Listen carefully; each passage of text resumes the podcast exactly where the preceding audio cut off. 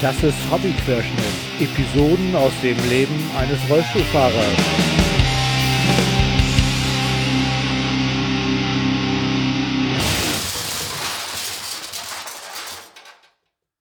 Ahoi zusammen. Das ist Episode 14 von Hobbyquerschnitt.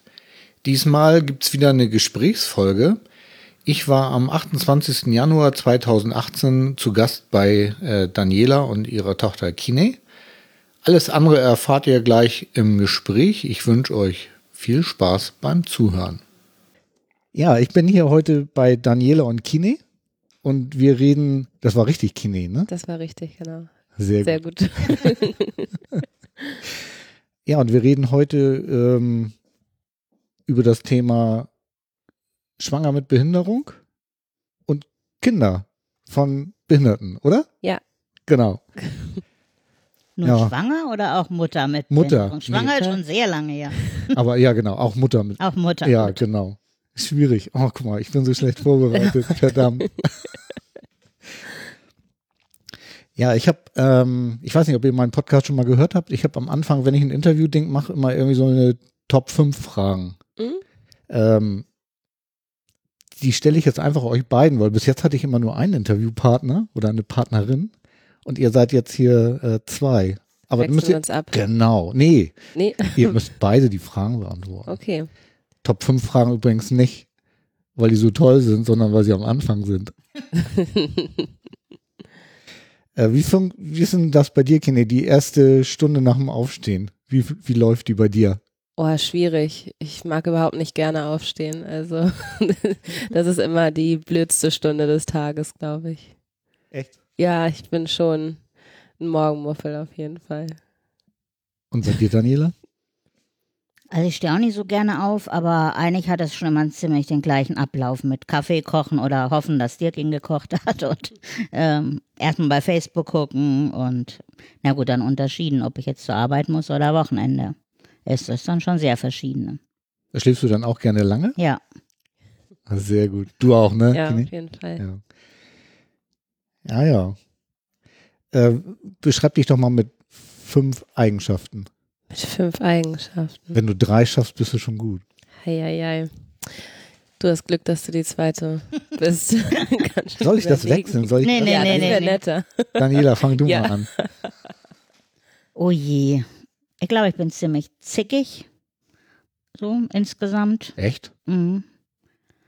Also ich bin immer sehr geduldig und nett so zu Menschen, wo ich weiß, die sind einfach so, wie sie sind, aber von meiner meinem nahen Umfeld bin ich, glaube ich, schon eher zickig, wenn sie nicht so sich verhalten, wie ich mir das so vorstelle.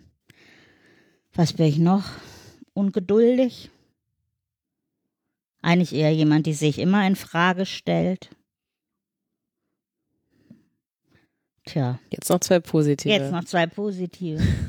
Tierlieb, nur leider habe ich keine Katzen mehr, was ich sehr vermisse. Irgendwie das Gefühl habe, da fehlt wirklich was in meinem Leben. Seit, ja, die eben nicht mehr leben.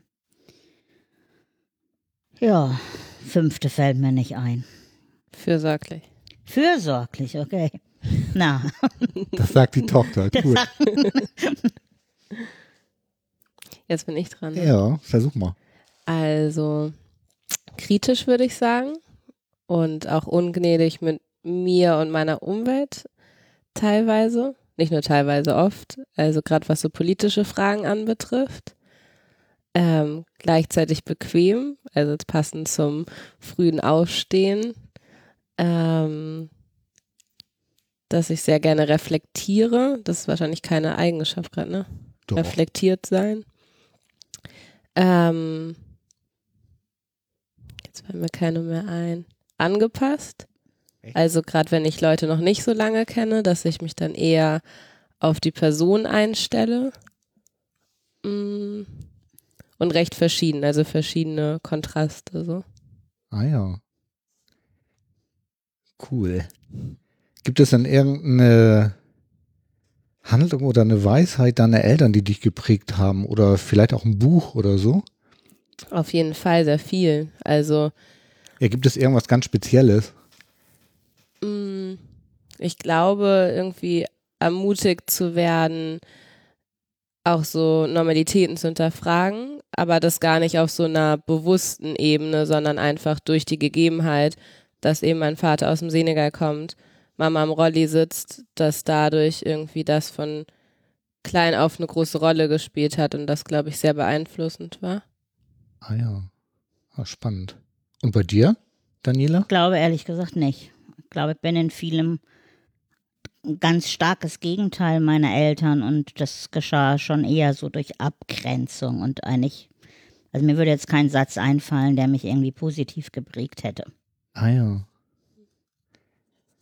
Dann habe ich nochmal an dich eine Frage als Rollstuhlfahrerin. Ne? Wenn eine gute Fee kommen würde und die würde dir eine Wunschliste erfüllen, an welcher Stelle ungefähr würde dann stehen, dass du nicht mehr im Rollstuhl sitzen musst? Oder mit dem Rollstuhl fahren musst? An gar keiner. Also punktuell schon. Würde mir zum Beispiel wünschen, dass sie mir erfüllt, dass ich mal am Strand laufen kann. Das was, das würde ich gerne erleben. So den Sand unter den Füßen und das Wasser und so. Ich kann gar nicht sagen, dass ich das vermisse. Ich hatte es ja nie, aber es ist was, was ich mir sehr wünschen würde, dieses Gefühl mal zu haben. Aber grundsätzlich gibt es dieses Gefühl, diesen Wunsch laufen zu können, nicht in mir. Dafür sitze ich, glaube ich, einfach schon viel zu lange im Rollstuhl und war zu klein, als das Laufen noch was Positives für mich wäre. Ach, spannend. Weil ich stelle die Frage ja auch quasi jedem und jede. Und niemand bis jetzt hatte ganz vorne irgendwie Laufen als Punkt. Spannend. Also die Frage stelle ich ja auch immer wieder auch an ähm, an mir selber fest, dass mich manche Sachen total nerven. An so Leuten, die wie die mit mir umgehen. Kennst mhm. du das auch? Hast du da auch irgendwas, was dich total nervt? Naja, also ich bin ja auch noch irgendwie klein und Frau, also schon so, dass mir häufig irgendwie den Platz erkämpfen muss, weil Männer eigentlich, glaube ich, selbstverständlich finden, dass sie mir nicht ausweichen. Also weil sie einfach denken, sie ist ja klein und eine Frau und dann erst in letzter Sekunde merken, äh, die hat ja aber einen Rollstuhl und könnte mehr auch an Schienbeine fahren und die weicht nicht aus. so, weil ich weiche tatsächlich bei Männern nicht aus. Also ich weiche dann aus, wenn mir eine alte Frau entgegenkommt oder Kinder, die verplant durch die Gegend gehen. Aber wenn mir so ein Mann bewusst breitschultrig entgegenkommt, nach dem Motto, mal gucken, wer jetzt hier aus dem Weg zu gehen hat, dann weiche ich tatsächlich nicht aus. Also, das sowas erlebst du? Ganz oft. Echt? Ja. Krass. Also ich erlebe das eigentlich nicht so. Hast, hast du irgendwas, was dich in dem Zusammenhang, dass deine Mutter am Rollstuhl sitzt, irgendwie total nervt, Kine? Ja, Mitleid. Das nervt dich? Das nervt mich sehr. Also Mitleid dir gegenüber oder deiner Mutter gegenüber? Mir gegenüber finde ich noch wesentlich schlimmer. Ähm, aber also schlimmer in der Hinsicht, weil es dann ja auch irgendwie das Mutterdasein angreift und ich das sehr weit hergeholt fühle, dass ich da Mitleid ähm, abbekomme. Ähm, Mama gegenüber finde ich das auch schlimm, kann ich teilweise irgendwie in einer ganz simplen Logik irgendwie nachvollziehen, aber finde ich trotzdem sehr nervig und unangebracht. Also ich glaube halt einfach nicht, dass du das brauchst und das nervt mich dann. Ich habe vorhin bei der Wunschliste gar nicht gefragt, ob, ob du den Wunsch hättest, dass ähm, Daniela laufen kann. Oder an welcher Stelle auf deiner Wunschliste das stehen würde. Gibt es diesen Wunsch überhaupt oder? Für mich persönlich überhaupt nicht, aber wenn es jetzt ein Wunsch wäre für Mama, dann wäre es halt ein Wunsch stellvertretend, aber dadurch, dass Mama das auch nicht so formuliert, ähm, ist es für mich eben auch kein Wunsch und dass es für mich auch nicht in der Hinsicht einen Unterschied macht. Natürlich an der gesellschaftlichen Teilnahme, aber das bestimmt ja nicht unbedingt das im Rollstuhl sitzen per se, sondern eher die gesellschaftlichen Umstände. Und dann würde ich mir eher wünschen, dass die sich verändern und nicht irgendwie das im Rollstuhl sitzen. So. Ja. Spannend. Spannend. Sag mal, Daniela, sprichst du öffentlich über deine Behinderung? Also willst du erzählen, was du hast und seit wann du das hast? Ich glaube, dass es bei dem Thema Mutterschaft tatsächlich eine, also meine Schwangerschaft und Mutterschaft tatsächlich eine Rolle spielt, weil also ich habe Glasknochen, das ist eine angeborene Behinderung, die, meine, die ich von meiner Mutter vererbt bekommen habe, wobei die nicht im Rollstuhl saß, sondern eine irgendwie leichtere Form hatte. Aber insofern also Glasknochen heißt letztendlich, man gibt unterschiedlich schwere Formen. Meine ist eher die leichte Form, aber man bricht sich halt relativ schnell was und ziemlich oft in der, in der Kindheit und ab der Pubertät wird es dann, warum auch immer, weniger, deutlich weniger. Aber es spielte halt insofern eine große Rolle, als dass es in meiner Familie eine Rolle spielte, weil es halt eine Erbkrankheit war oder ist. Und für meine Eltern es eigentlich unvorstellbar war, dass ich Mutter werden könnte, meine Mutter ist zwar auch Mutter geworden, aber halt in einer anderen Zeit, in einer Zeit, wo man keine Pränataldiagnostik hatte, sondern wo man irgendwie in die Kirche gerannt ist, um zu bieten, damit man das ja nicht vererbt oder so. Insofern war das schon in meiner Jugend eigentlich ein Thema, weil ich eben eigentlich unbedingt Mutter werden wollte und es immer wieder zum Thema gemacht wurde, dass ich das aber nicht kann, nicht soll, nicht darf, so. Ah ja.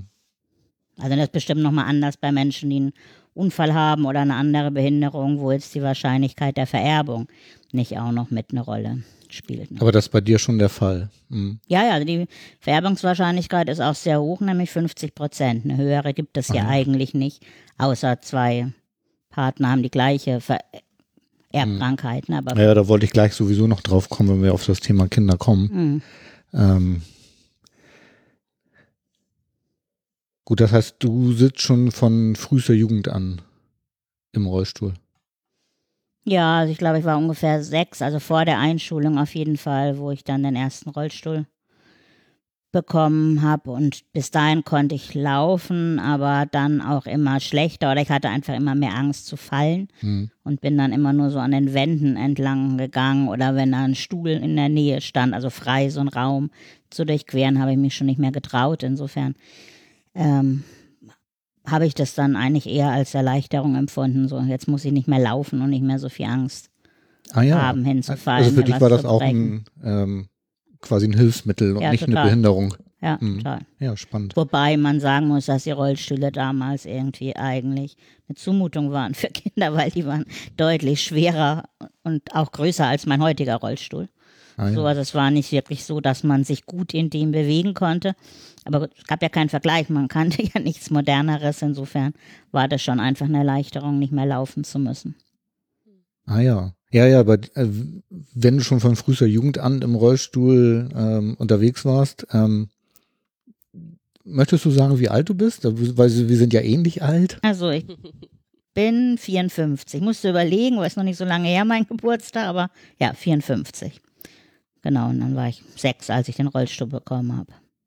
Ah, ja. Also schon sehr lange, fast 50 ja, Jahre. ja, Wahnsinn. Ne? Und ja, ja, gut, klar, die Technik ist immer weitergegangen. Was fährst du jetzt für einen Rollstuhl, standardmäßig?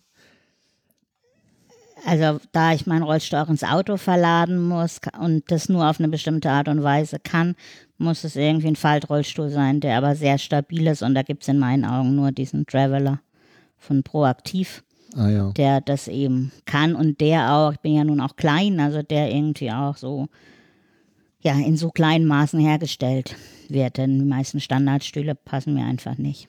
Ah ja. Der ist nicht so leicht, aber der ist eben sehr stabil und dieses ständig ins Auto rein und raus und so, das Aber da gibt's dann irgendwie ein Hilfsmittel, was dir das ins Auto verlädt oder? Genau, ich habe so einen, der heißt Ladeboy. Super. Ja, mein Boy trägt jeden Tag meinen Rollstuhl rein in, und raus ins Auto, ja. Ja, cool. Hm. Wenn du jetzt schon so lange im, im Rollstuhl unterwegs bist, ne, gibt es irgendwie was, wo du sagen würdest, das war so, so ein richtig lustiges Erlebnis?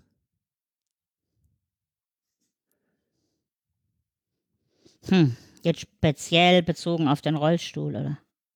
Ja, also eine Situation, die lustig war, weil du im Rollstuhl unterwegs bist. Gibt's komischerweise ganz oft, aber es fällt mir jetzt gerade keine Nicht, nicht, spezielle wo ein. du jetzt irgendwo, manchmal hat man das ja so, dass man sagt so, also das Ding, das war besonders prägnant und krass, aber wenn dir nichts einfällt, dann nee, lass gerade es. fällt mir nichts an. Ja, das macht ja auch überhaupt nichts. Weißt du, dann können wir ja auch direkt mal auf das eigentliche Thema rüberleiten, weshalb wir uns hier jetzt ja heute getroffen haben. Und zwar das Thema ähm, als behinderter Mensch Kinderwunsch haben und dann auch den umsetzen. Und ich sehe hier ein Beispiel, wo das eigentlich wohl super funktioniert hat. Ne? Sieht so aus, ne? ne?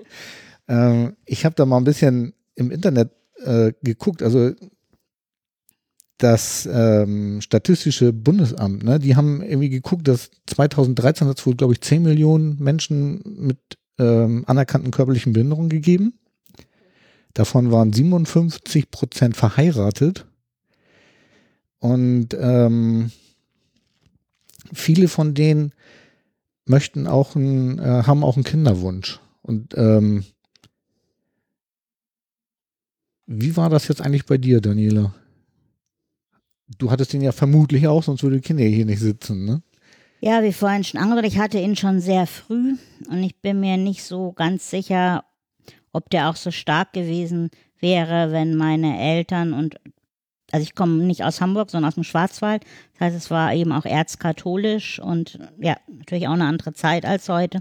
Für die war das eben ganz klar, dass ich mit dieser Vererbungswahrscheinlichkeit nicht Mutter werden darf und eigentlich auch keinen Partner finden würde. Das heißt, alles war darauf ausgerichtet. Sie haben Haus gebaut, obwohl sie eigentlich überhaupt kein Geld hatten zu dem Zeitpunkt, also kein Eigenkapital, weil sie immer eben der Meinung waren, sie müssen ja ihre behinderte Tochter irgendwie Vorsorge treffen, damit die mal irgendwo wohnen kann, weil ein Mann wird sie nicht versorgen und Familie wird sie auch nicht haben. Das heißt, alles war irgendwie davon geprägt. Ähm, Bist du Einzelkind? Ja. Ah ja. Das natürlich auch ein Stück damit zusammenhängt, dass für meine Eltern dann schon klar war, da ich dann ja die Glasknochen geerbt hatte, dass sie keinen weiteren Versuch starten würden, ein zweites Kind zu bekommen. So ne. Und dadurch war irgendwie dieser Kinderwunsch, weil es eben immer, also es war das Normale zu der Zeit. Im Schwarzwald war das normal, alle hatten Kinder. Alle hatten irgendwie ein, ein Familienhaus und waren verheiratet so ungefähr, ne? Und ich sollte jetzt aber Abitur machen müssen, sage ich jetzt mal, studieren müssen, was keiner aus dem Umfeld meiner Eltern getan hat, weil ich ja keine Kinder kriegen kann und der klassische Weg der Hausfrau und Mutter, sag ich mal, für mich nicht vorgesehen war. Und ich glaube, dadurch hat sich das echt ziemlich früh in meinem Kopf festgesetzt, ich wollte unbedingt Mutter äh, werden. War ich, weiß ich nicht, keine Ahnung, 14, 15, wenn man halt auch so anfängt als Übergang Mädchen, Frau, sich über seine Zukunft Gedanken zu machen, war dieses Kinder kriegen wollen schon, hatte eine ziemliche Bedeutung für mich. Ah ja. Das ist heute anders, ne? Mit 14 denkt man nicht mehr darüber nach, ob man schon Mutter werden möchte, oder? Kenny? Doch, tatsächlich hatte ich auch so eine Phase, gerade mit 14, 15, 16 ähm, in der es mir nicht so gut ging und ich es, glaube ich, darüber sehr ausgeglichen habe und es dann aber jetzt nochmal so eine Gegenbewegung eher gibt, also ich mir auf jeden Fall Zeit lassen möchte, aber ich glaube, in dem Alter war das schon präsent irgendwie so. Du bist Anfang 20, ne? Genau, ich bin 23. Ah, ja. mhm. Aber ich glaube, ein großer Unterschied ist natürlich auch, also du sitzt ja erst seit äh, noch nicht so lange im Rollstuhl, ne? wenn du aber aufwächst. Vier Jahren. Vier Jahre. Also mir ist mal aufgefallen, ich kannte in diesem Alter überhaupt keinen erwachsenen Mensch mit Behinderung. Die gab es da nicht oder sie waren irgendwo versteckt oder es waren unsichtbare Behinderungen. Aber dass ich jetzt Rollstuhlfahrer und Rollstuhlfahrerinnen gekannt hätte, die unterschiedlich ihr Leben lebten, wie das halt so ist mit Erwachsenen, die gab es einfach nicht. Das heißt, ich hatte gar keine Vorstellung eigentlich davon, wie kann man denn als Frau im Rollstuhl leben. Ich kannte nur Kinder und Jugendliche im Rollstuhl und das reichlich, weil ich halt in so Reha-Zentren aufgewachsen bin, wo das dann tausend behinderte Kinder und Jugendliche auf einem Haufen waren. Aber Erwachsene, die man sich zum Vorbild machen kann oder auch nicht, sagen so wie ich auf gar keinen Fall äh, leben, die gab es eigentlich nicht. Ne? Also nicht als Rollstuhlfahrer. Und das fand ich echt ganz schön blöd. Das Leben hört ja nicht auf als Jugendlicher. Und alle denken ja irgendwie denk, drüber nach, was sie für eine Ausbildung machen, wie sie mal leben wollen. Und es gab einfach keine Erwachsenen, ja, sag mal, Vorbilder oder Menschen, an denen man sich orientieren konnte im Rollstuhl. Ne? Ja, das ging, geht mir ähnlich. Also ich kann mich eigentlich auch als junger Mensch gar nicht daran mhm. erinnern, äh, Menschen im Rollstuhl begegnet zu sein. Also wenn, dann höchstens auf Abstand. Und das war ja auch, ähm, ja, ich weiß gar nicht, wie ich das sagen soll, aber es war eben halt auch eine andere Welt. Mhm. Also ich bin ja mit Aktion Sorgenkind groß geworden irgendwie ja. und äh, denke auch immer so mit Grauen daran zurück irgendwie so. Dass, ähm, aber du hast dann trotzdem an, also obwohl du keine Vorbilder hattest, äh, war für dich aber klar, so das Muttersein, das ist irgendwie so dein Weg. Aber du hast jetzt gerade erzählt, ähm, dass du ja auch Abitur gemacht hast Und auch, das hast du auch gemacht. Also Mhm. mir ist jetzt gar nicht klar, ob du das wirklich gemacht hast. Und du hast ja auch dann vermutlich dann studiert, ne? Oder? Ja. Das heißt, so dieser Weg von vornherein, dieses Hausfrau und Mutter sein, was du, im, was du eben ja auch gesagt hast, im Schwarzwald so Usus war, das war für dich dann trotzdem nicht so der richtige Weg.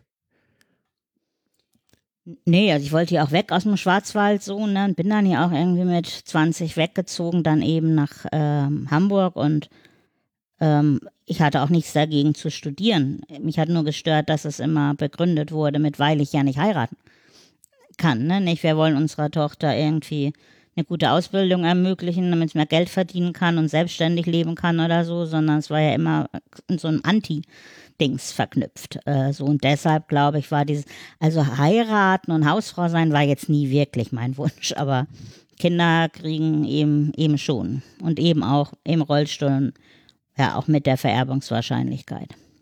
War das denn tatsächlich nicht so, dass ähm, junge Frauen den Wunsch hatten, ein Abitur zu machen und dann zu studieren bei dir da im Umfeld? Oder?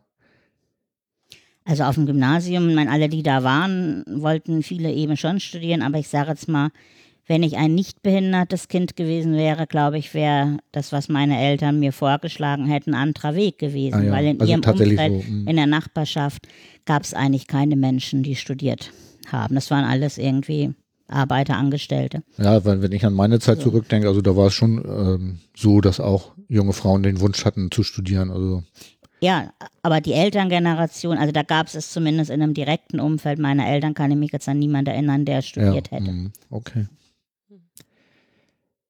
Ja, dann hast du studiert. Was hast du denn studiert? Psychologie. Psychologie. Wie so viele Rollstuhlfahrer. Warum auch immer. Ja, ich habe Psychologie studiert, aber nicht, weil es mein Berufswunsch war. Ich wollte eigentlich Ergotherapeutin werden.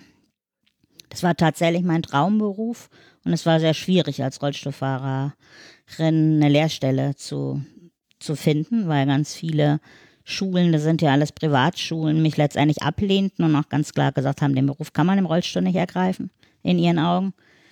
Ähm, und ich kam dann aus dem Schwarzwald und bin letztendlich deshalb nach Hamburg gezogen, um in Boberg Praktikum zu machen, also im Querschnittgelähmtenzentrum, weil die mich genommen haben. Äh, so, um mir dieses Halbjahrespraktikum zu ermöglichen, was du braucht, um überhaupt irgendeine Chance zu haben, genommen zu werden. Naja, und dann, das hatte andere Gründe. Ich wollte dann irgendwann nicht mehr weg aus Hamburg. Und die Verstehe. Schule in Hamburg hatte aber ganz viele Treppen. Ich glaube, sie ist heute 30 Jahre später tatsächlich umgebaut, aber damals hatte sie unglaublich viele Treppen. Die Werkräume waren alle im ersten Stock. Das heißt, ich hätte wegziehen müssen. Hamburg hätte mich nicht ausbilden können Als als Ergotherapeutin. Ergotherapeutin. Ähm, und ich wollte einfach nicht mehr weg, weil ich total glücklich war und mich super wohl hier gefühlt habe. Und wie das dann manchmal so ist, habe ich halt gedacht, okay, dann studier halt. Äh, so, aber eigentlich war nicht mein Traumberuf, Psychologin zu werden. Ich wollte Ergotherapeutin. Ich glaube, das hätte auch irgendwie gut zu mir gepasst. Also vielleicht heute, 30 Jahre später nicht mehr, aber damals hätte ich das total gerne gemacht. So, ne? Das war dann einfach nicht so möglich aufgrund des Rollstuhls, zumindest nicht in Hamburg so. Ja, und dann habe ich halt so vor mich hin studiert und tatsächlich vor mich hin studiert.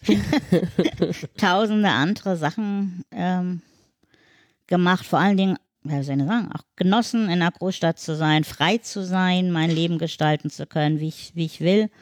Äh, eine Wohnung, sondern das waren ja alles Sachen, die so gar nicht so richtig vorstellbar waren für mich vorher. Ne? Und das ich hatte keine Knochenbrüche ganz viele Jahre. Das heißt, ich konnte auch, hab dann Tennis gespielt, hatte ein Pony, was ich, also hab wirklich mehr neben des Studiums gemacht, als dass ich studiert Du hast, hätte. hast im Rollstuhl Tennis gespielt. Ja, genau. Und Wie dann, Katharina. Ja, aber ich war damals so ungefähr die erste und einzige Rollstuhlfahrerin in Hamburg und musste nur gegen Männer anspielen. Und das waren alles Männer, die dann vorher auch noch Basketball gespielt haben. Und ich hatte einfach keine Chance.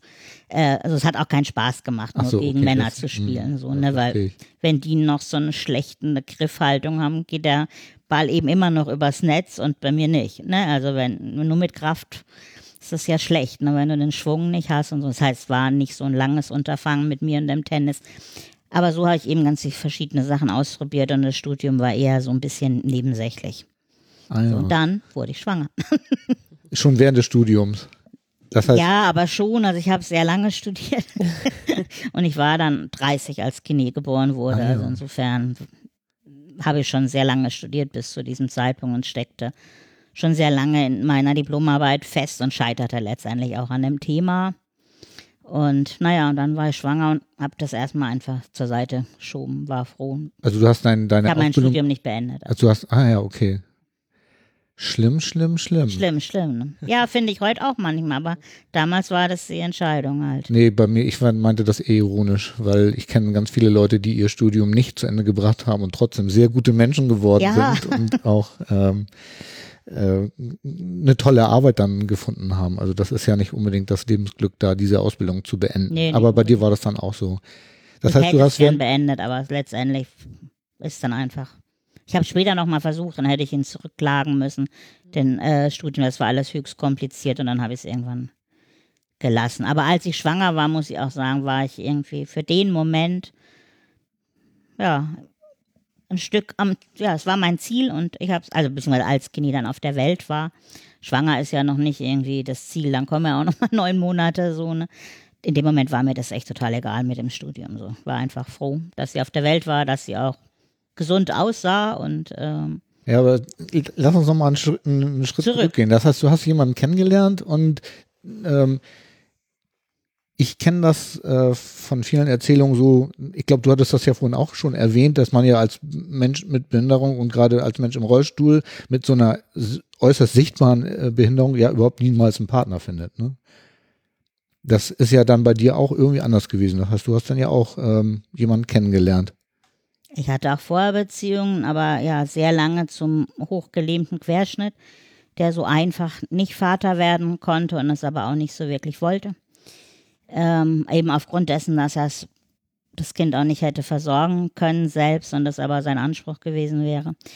Ja, und dann habe ich Kines Vater gel- kennengelernt, also so ganz, also kommt ja aus dem Senegal und es war irgendwie an der Uni so eine Woche, ich glaube, das hieß afrikanischer Oktober oder so irgendwas und war halt so eine Woche, wo so verschiedene afrikanische Veranstaltungen, Konzerte, aber auch politische Geschichten stattgefunden haben und ja, da habe ich ihn kennengelernt. Und dann ging es irgendwie alles ganz schnell. Oh ja, okay. Äh, hattest du vorher so Kontakt mit einer Frauenärztin und hat die irgendwas dazu gesagt? Weil ich stelle mir das ja vor, also wenn ich, ich habe ja selber auch zwei Kinder und ähm, auch die Zeit in der Schwangerschaft war ja nicht so einfach für meine Frau damals. Ähm, wir haben uns ja vorher ja schon Gedanken gemacht. Ne? Das, war das bei dir auch so, dass du auch gerade aufgrund der Konstellation dich mit Spezialistinnen oder so auseinandergesetzt hast? Also natürlich hatte ich vorher auch irgendwelche Frauenärzte, aber das Thema Schwangerschaft war da, glaube ich, kein Thema. Und als ich dann schwanger war, hatte ich schon Angst, weil, also Angst davor, mit den Weltbildern der Gynäkologen konfrontiert zu werden. Ich kam ja aus einer Zeit oder aus einer behindertenpolitischen Ecke, wo man sich viel damit beschäftigt hat, also mit der Geschichte im Nationalsozialismus, Zwangssterilisation, vorgeburtliche Diagnostik. Bis heute ist es ja so, dass man behinderte Säuglinge eigentlich, also bis zur Geburt abtreiben darf. Ne? Also für die gelten ja andere Regeln als für andere Menschen, wenn die Behinderung der Grund ist. Und insofern hatte ich schon große große Angst davor, damit konfrontiert zu werden, dass so eine Gynäkologin vielleicht findet, ich darf kein Kind kriegen in ihren Augen oder so. Und habe dann über einen befreundeten Hausarzt, den ich gut kannte, auch sein Denken kannte, den habe ich dann gefragt, ob er dann irgendwie jetzt eine Gynäkologin oder Gynäkologen kennt, wo er denkt, da bin ich gut aufgehoben. Nicht nur jetzt medizinisch, sondern eben auch von seiner Einstellung her. Und dann hat er mir eben meine also die Gynäkologin, die ich dann hatte, empfohlen. Die kannte er auch aus politischen Zusammenhängen und bei der bin ich dann gelandet und hatte eine wirklich gute Zeit mit der, das muss ich echt sagen. Ich hatte gar keine Schwangerschaftsprobleme, muss man allerdings auch sagen, es war körperlich die beste Zeit meines Lebens. Ich fühlte mich pudelwohl vom ersten bis zum letzten Tag, hatte all diese Übelkeitsgeschichten, das hatte ich alles nicht. Ich war einfach glücklich, körperlich, psychisch, war alles gut. Also der Hormoncocktail stimmt. Genau, anscheinend ja. So, ne? Äh, du hattest das vorhin schon mal kurz angewähnt, diese äh, pränatale Diagnostik, die es gibt. Ähm, war das für dich ein Thema an, an der Stelle? Weil du ja vorhin auch schon gesagt hast, dass die Problematik mit dem 50-prozentigen Vererbungsrisiko ja da ist. Das war für dich aber an der Stelle dann kein Thema oder doch?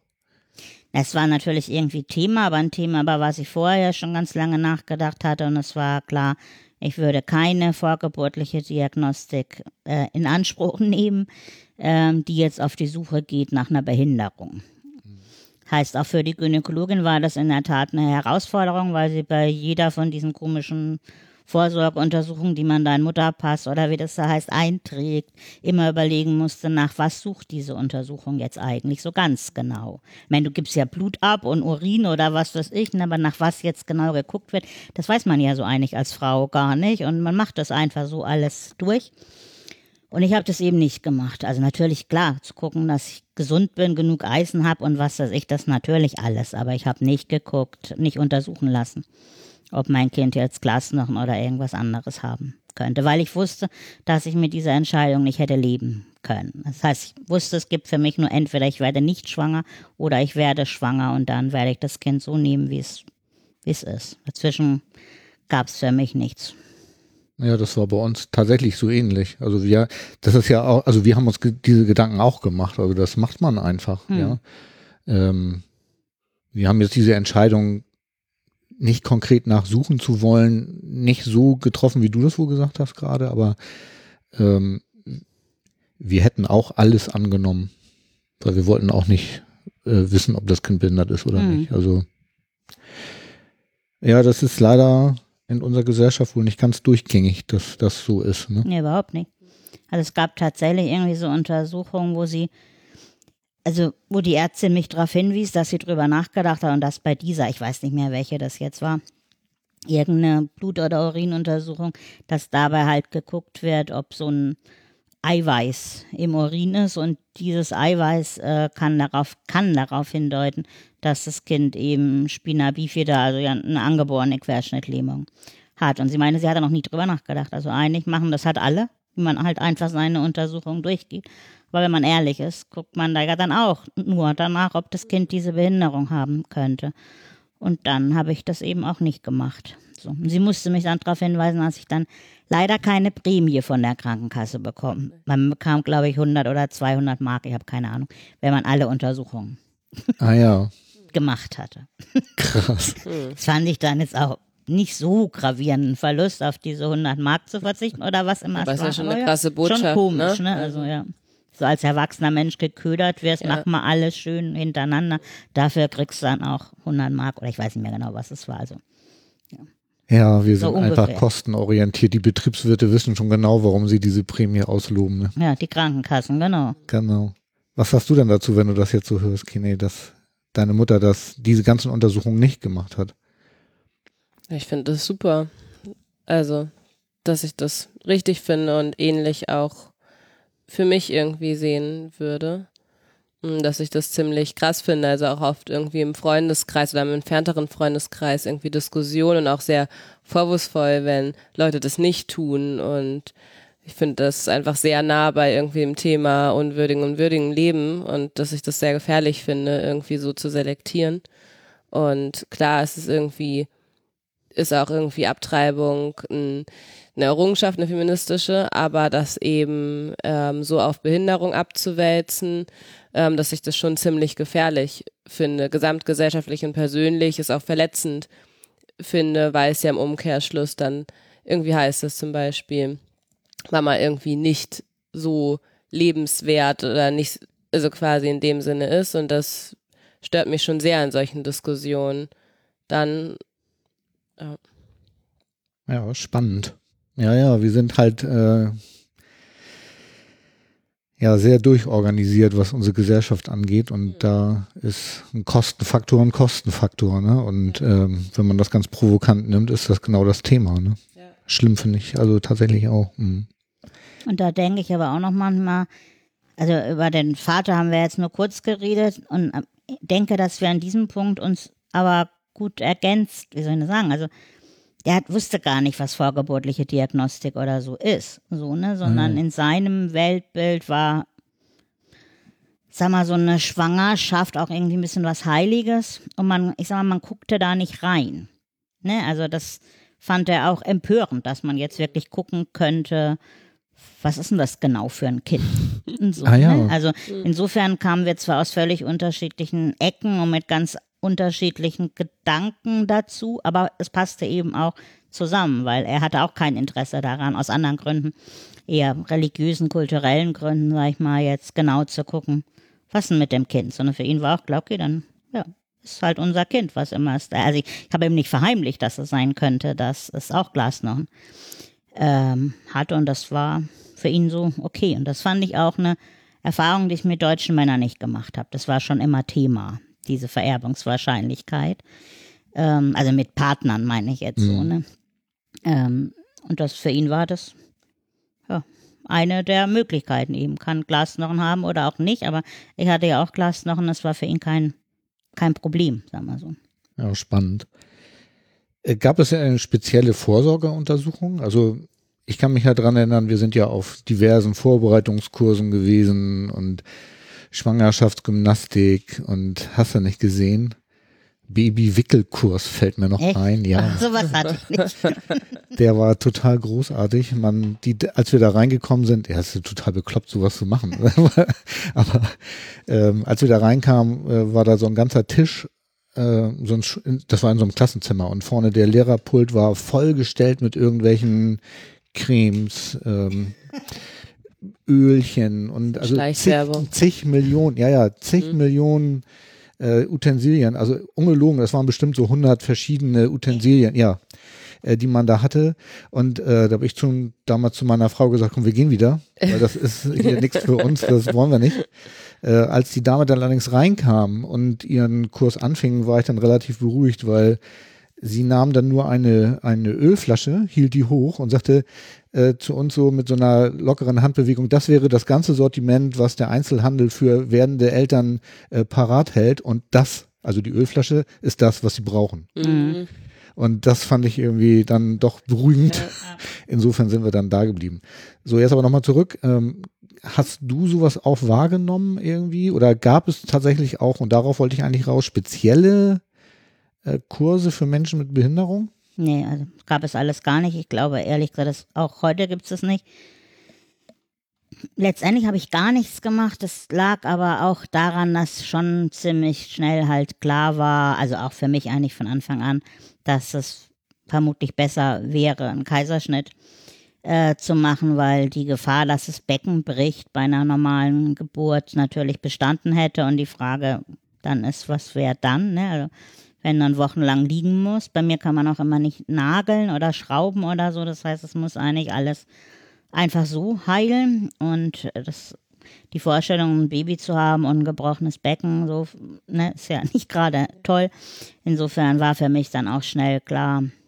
Ich habe es auch ein bisschen bedauert und denke nach, im Nachhinein, mit einer super Hebamme hätte das vielleicht klappen können, aber dann war so, dass Kine mir in der Schwangerschaft schon zwei Rippen gebrochen hat, weil sie einmal zugetreten. Ja, das wäre tatsächlich auch noch eine Frage äh, gewesen. Hat, das waren aber Gott sei Dank die untersten, also diese komische Rippenspitze, das ist nicht so schlimm, wenn die bricht, so. Aber da war dann natürlich spätestens klar, dann auch noch mit gebrochenen Rippen Wehen zu haben und pressen zu müssen, das lässt man dann wohl besser. Insofern war eh klar, es wird ein Kaiserschnitt und deshalb hatte ich dann auch gar keine Geburtsvorbereitung gemacht. Also ich war allerdings schon in der Finkenau, die gibt es ja nicht mehr, aber es war ja so die, die Hamburger Geburtsklinik und hatte da auch einen Oberarzt, der sich quasi um mich kümmerte und der vorher schon anderen Rollstuhlfahrerinnen irgendwie die begleitet hat in ihrer Schwangerschaft. So, ne? Insofern, da war ich dann schon gut versorgt, aber Vorbereitungen hatte ich keine. Ah ja. Aber du hast ja schon eine Klinik gesucht, die ja. Äh, sowas schon konnte. Und die, ja. die, hast du auch selber gesucht oder wurde dir ja. die angeboten? Nee. Die habe ich selber gesucht, aber eigentlich auch so, dass eben eine Freundin von mir zwei Jahre vorher, also eine Rollstuhlfahrende Freundin zwei Jahre vorher ein Kind bekommen hat. Die war ein paar Wochen da in der, in der Fink, genau, weil sie eben länger liegen äh, musste. Und die schwärmte halt in höchsten Tönen von diesem Oberarzt. Und dann habe ich gedacht, den gucke ich mir halt mal an. an. Letztendlich aus dem gleichen Grund wie mit meiner Gynäkologin auch. Einfach so dieses, ob der jetzt besser war als andere, keine Ahnung. Aber ich hatte das Gefühl, ich bin dann nicht die, die Sensation äh, als Rollstuhlfahrerin, die da schwanger ankommt und muss sich irgendwelche dumme Sprüche anhören. So. Insofern habe ich mich da einfach sicher gefühlt, sag ich mal so. Und waren die denn auf äh, Rollstuhlfahrerinnen eingerichtet? Also die Klinik selber jetzt? Nee, nicht wirklich. Also es gab, es fand ich ganz lustig, es gab nur ein einziges rollstuhlrechtes Zimmer und das war auf der Privatstation. Sowas hatte ich noch nie vorher gesehen als Kassenpatientin, ehrlich gesagt. Das war bestimmt 40 Quadratmeter groß, alles super geile Fenster auf den Kanal da raus, ein Badezimmer, das war riesig. So und wirklich auch alles richtig schön. Hast du gedacht, das war was denn das äh, hier? Und da wurde ich untergebracht, weil es das einzige rollstuhlgerechte Zimmer war. Ich habe auch gleich darauf hingewiesen, dass ich keine Privatpatientin bin. Trotzdem bekam ich noch monatelang Rechnungen nach Hause. Äh, geschickt Laborrechnungen, was weiß ich, weil man davon ausging, ich sei privatversichert. Weil dieses Zimmer halt auf der Privatstation erlag. Ein anderes hatten sie nicht. Da wurde ich untergebracht und das war, war super. Aber ansonsten, also Kini war ja eine leichte Frühgeburt und war insofern noch drei Wochen etwas mangelernährt auf der Säuglingsstation und die waren, die waren süß. Ne, die haben sich viel Mühe gegeben, haben vom Speicher irgendwie einen Tisch runtergeholt, also in so einer normalen Höhe, weil die Wickeltische viel zu hoch hm. waren für mich und haben mich immer wieder gefragt, ne, also ob sie mir dabei helfen können oder ob ich das mal alleine machen will. Am Anfang war Kind im Brutkasten, da kam ich schlecht an von der Höhe, sie da rauszuholen und so. Aber ich fand, dass sie sehr, dass sie wirklich genau geguckt haben, ne? wo können sie mich unterstützen, so und wo ich irgendwas nicht konnte, haben sie es mir dann auch einfach abgenommen, so, ne? Aber es war jetzt, sie haben sich viel Mühe gegeben, dass auch ich in der Zeit, die ich da dann noch verbracht habe, was mitnehmen konnte und auch selber eben das Wickeln da probieren konnte und so. Das, das war toll, fand ich. Oh, klasse. Ähm, Kannst du dich an die erste Zeit, als du nach, dann nach der Klinik nach Hause gekommen bist, kannst du dich da noch dran erinnern? Also ich weiß nämlich von mir, ähm, wir waren super glücklich. Also so, ne, die Hormone durchströmen einen dann ja. Und Auch als ja, Mann? Ja, ja, tatsächlich. Also man hat ja das schönste Baby der Welt. Ja, so, bei, mir, bei mir stimmte das aber auch. Ja, das kann ich bestätigen. Wenn ich äh, Babybilder meiner beiden Racker angucke, irgendwie, dann denke ich das manchmal, dass wir da mit einem falschen Blick drauf geguckt haben. ähm, was, ich, was allerdings auch noch dabei war, war eben, dass es sehr, sehr anstrengend war. Und das stelle ich mir jetzt auch im Rollstuhl ja nochmal viel anstrengender vor, weil damals war ich ja äh, noch zu Fuß unterwegs. Äh, wie war das bei dir?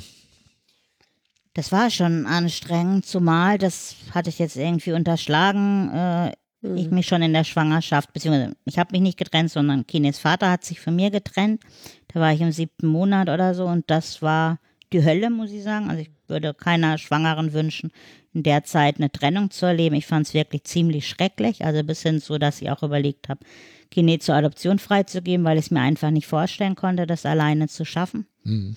Auch da hatte ich keine wirklich Vorbilder jetzt. Ja gut, ich kannte Semra so, ne, die zwei Jahre vorher eben Mutter geworden war, aber ich wusste irgendwie nicht, wie kriege ich so ein Kind ins Auto, was mache ich, ne, wenn die wegläuft, all so Sachen, ne? Und wie kann ich sie überhaupt tragen? Kann ich einen Kinderwagen schieben?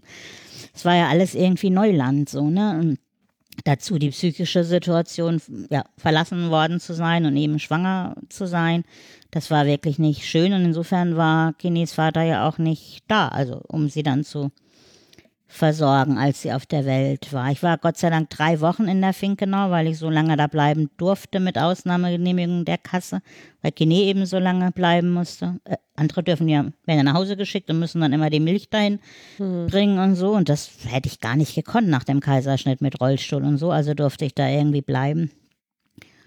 Dann kamen, glaube ich, meine Eltern für die ersten zwei Wochen oder so nach Hamburg.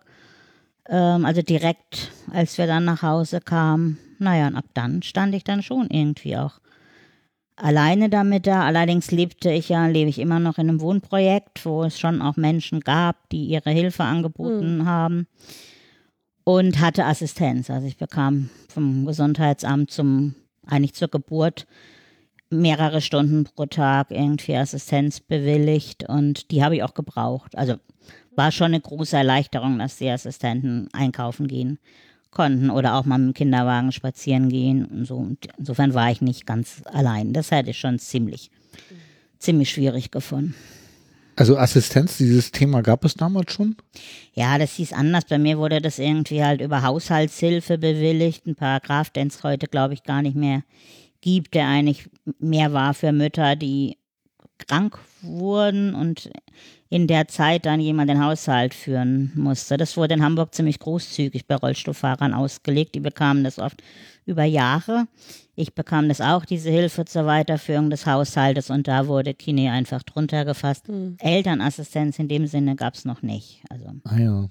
Ähm, aber damit war ich schon ganz gut ja, versorgt, ne? also die Unterstützung war irgendwie da. Auch über die Hamburger Assistenzgenossenschaft habe ich dann eben Leute gesucht, die dann auch schon die Bock hatten auf Assistenz mit einem Baby und so. Das war dann schon, war eine große Hilfe, muss ich sagen. Alleine, ganz alleine hätte ich das dann, glaube ich, schon sehr schwierig gefunden.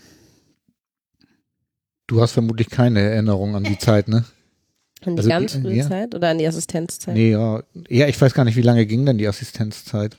Lange. Das wurde immer weniger und dann erst als Kini 14, glaube ich, war, da bist du dann ja ein Jahr in ein Internat gegangen und da war dann Schluss. Und vorher wurde es so ja. jedes Jahr ja. weniger Stunden. Ja, gut, dass du dich an die ganz frühe Zeit nicht erinnern nee. kannst, das verstehe ich schon. Ähm, aber so, dass deine Mutter da Hilfe bekommen hat, wie hast du sowas empfunden? Ich habe das, glaube ich, sehr genossen. Also zum größten Teil, wenn ich die Personen mochte.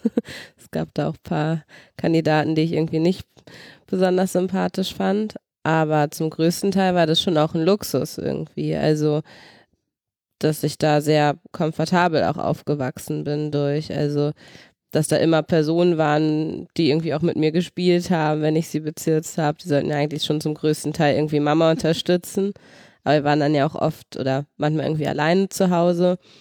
Und dass sich da auch schon irgendwie Beziehungen entwickelt haben. Also besonders eine, die irgendwie mit 19 zu uns gekommen ist, die irgendwie total inspirierend für mich war und äh, mit der ich dann auch persönlich mehr Kontakt ähm, hatte. Also dass das schon irgendwie auch ein besonderer Lebensentwurf war, einfach ein sehr offenes Zuhause zu haben und nicht irgendwie ja so einer kleinen Blase zu leben, sondern viele Menschen um sich zu haben und mit denen mich auch irgendwie einzustellen.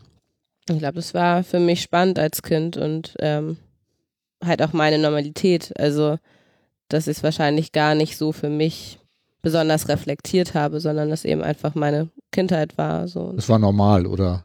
Weil oft, ja.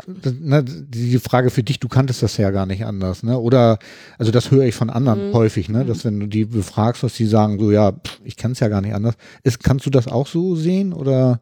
Ich glaube halb halb. Also, dass ich schon ähm, früh damit konfrontiert wurde, immer so zu so einem Exotikum gemacht zu werden. Also dann auch über, über meine Hautfarbe, über Mamas Behinderung, ähm, über das Leben im Wohnprojekt, über Assistenz. Das ist für viele Leute dann immer sehr besonders war und ich dadurch natürlich das mitbekommen habe, dass es bei anderen anders abläuft und mich das auch in bestimmten Zeiten überfordert hat und ich mir da gewünscht hätte, vielleicht ähm, ja in Anführungszeichen normaler zu sein, ein normaleres Leben zu führen. Und wenn aber nicht eben diese Außenwelt mir diese Rückmeldung gegeben hätte, wäre es für mich wahrscheinlich eine absolute Normalität gewesen. So. Hm, das kam dann wahrscheinlich eher mit zunehmendem Alter dazu, dass das teilweise für mich ein Problem war, aber eben im Nachhinein total positiv. Mhm. Ja, darauf komme ich gleich nochmal mhm. zu sprechen, irgendwie, wie das auch für dich nachher war, so mit Kindergarten, Schule ja. und, und so. Ähm, wie ist denn das nachher mit dir und Berufsleben gewesen, Daniela? Äh, und dann auch noch mit Kind? Naja, ich bekam lange eben Grundsicherung und dann habe ich so nach und nach angefangen. Das ergab sich dann die, der erste Schritt eigentlich durch, durch Zufall, indem ich eine Krankheitsvertretung übernommen habe, über autonom Leben quasi Wohnbeiräte zu unterstützen. Und das war dann ein Nachmittagabend pro Woche oder so, ne? Und so fing ich dann halt so nach und nach an und dann ergab, zog das immer weitere Kreise. Im Grunde mache ich das bis heute, nur inzwischen ja deutlich mehr in den Werkstätten, dass ich da eben als Vertrauensperson von Menschen mit ja überwiegend geistiger oder psychischer Behinderung tätig bin und in dem Bereich halt inzwischen auch selbstständig bin. Also es hat ganz klein angefangen und wurde einfach vom Umfang und den Auftraggebern immer, immer mehr und ja, insofern lebe ich da heute davon. Ja, und äh, was ich jetzt meinte, ist auch so in Bezug auf, ähm, du warst ja dann alleine, Hm? hattest ein Kind und musstest dich irgendwie um den Beruf kümmern. Ja, aber ich musste es eben nicht. Das Sozialamt hat mich ziemlich in Ruhe gelassen. Ne? Ich hatte mein Geld, ich hatte auch, zu meiner Zeit gab es ja noch Pflegegeld vom Sozialamt. Das war ja noch vor der Pflegeversicherung und das war auch viel großzügiger. Das heißt, ich konnte eigentlich von Grundsicherung und diesem Pflegegeld zusammen ganz gut leben und das Sozialamt kam jetzt auch nicht auf den Gedanken, dass ich jetzt mal arbeiten gehen müsste, sondern ähm, irgendwann, ich weiß nicht, ich glaube, da war Kine so vier oder fünf, fing das eben an mit diesen Wohnbeiräten ähm, und dann hatte ich ja aber auch die Assistenten und auch eine Freundin, die einmal in der Woche kam, um mit Kine zu baden und so, weil das wollte ich immer nicht von den Assistentinnen. Das war immer so der Job meiner Freundin und ihrer Patentante.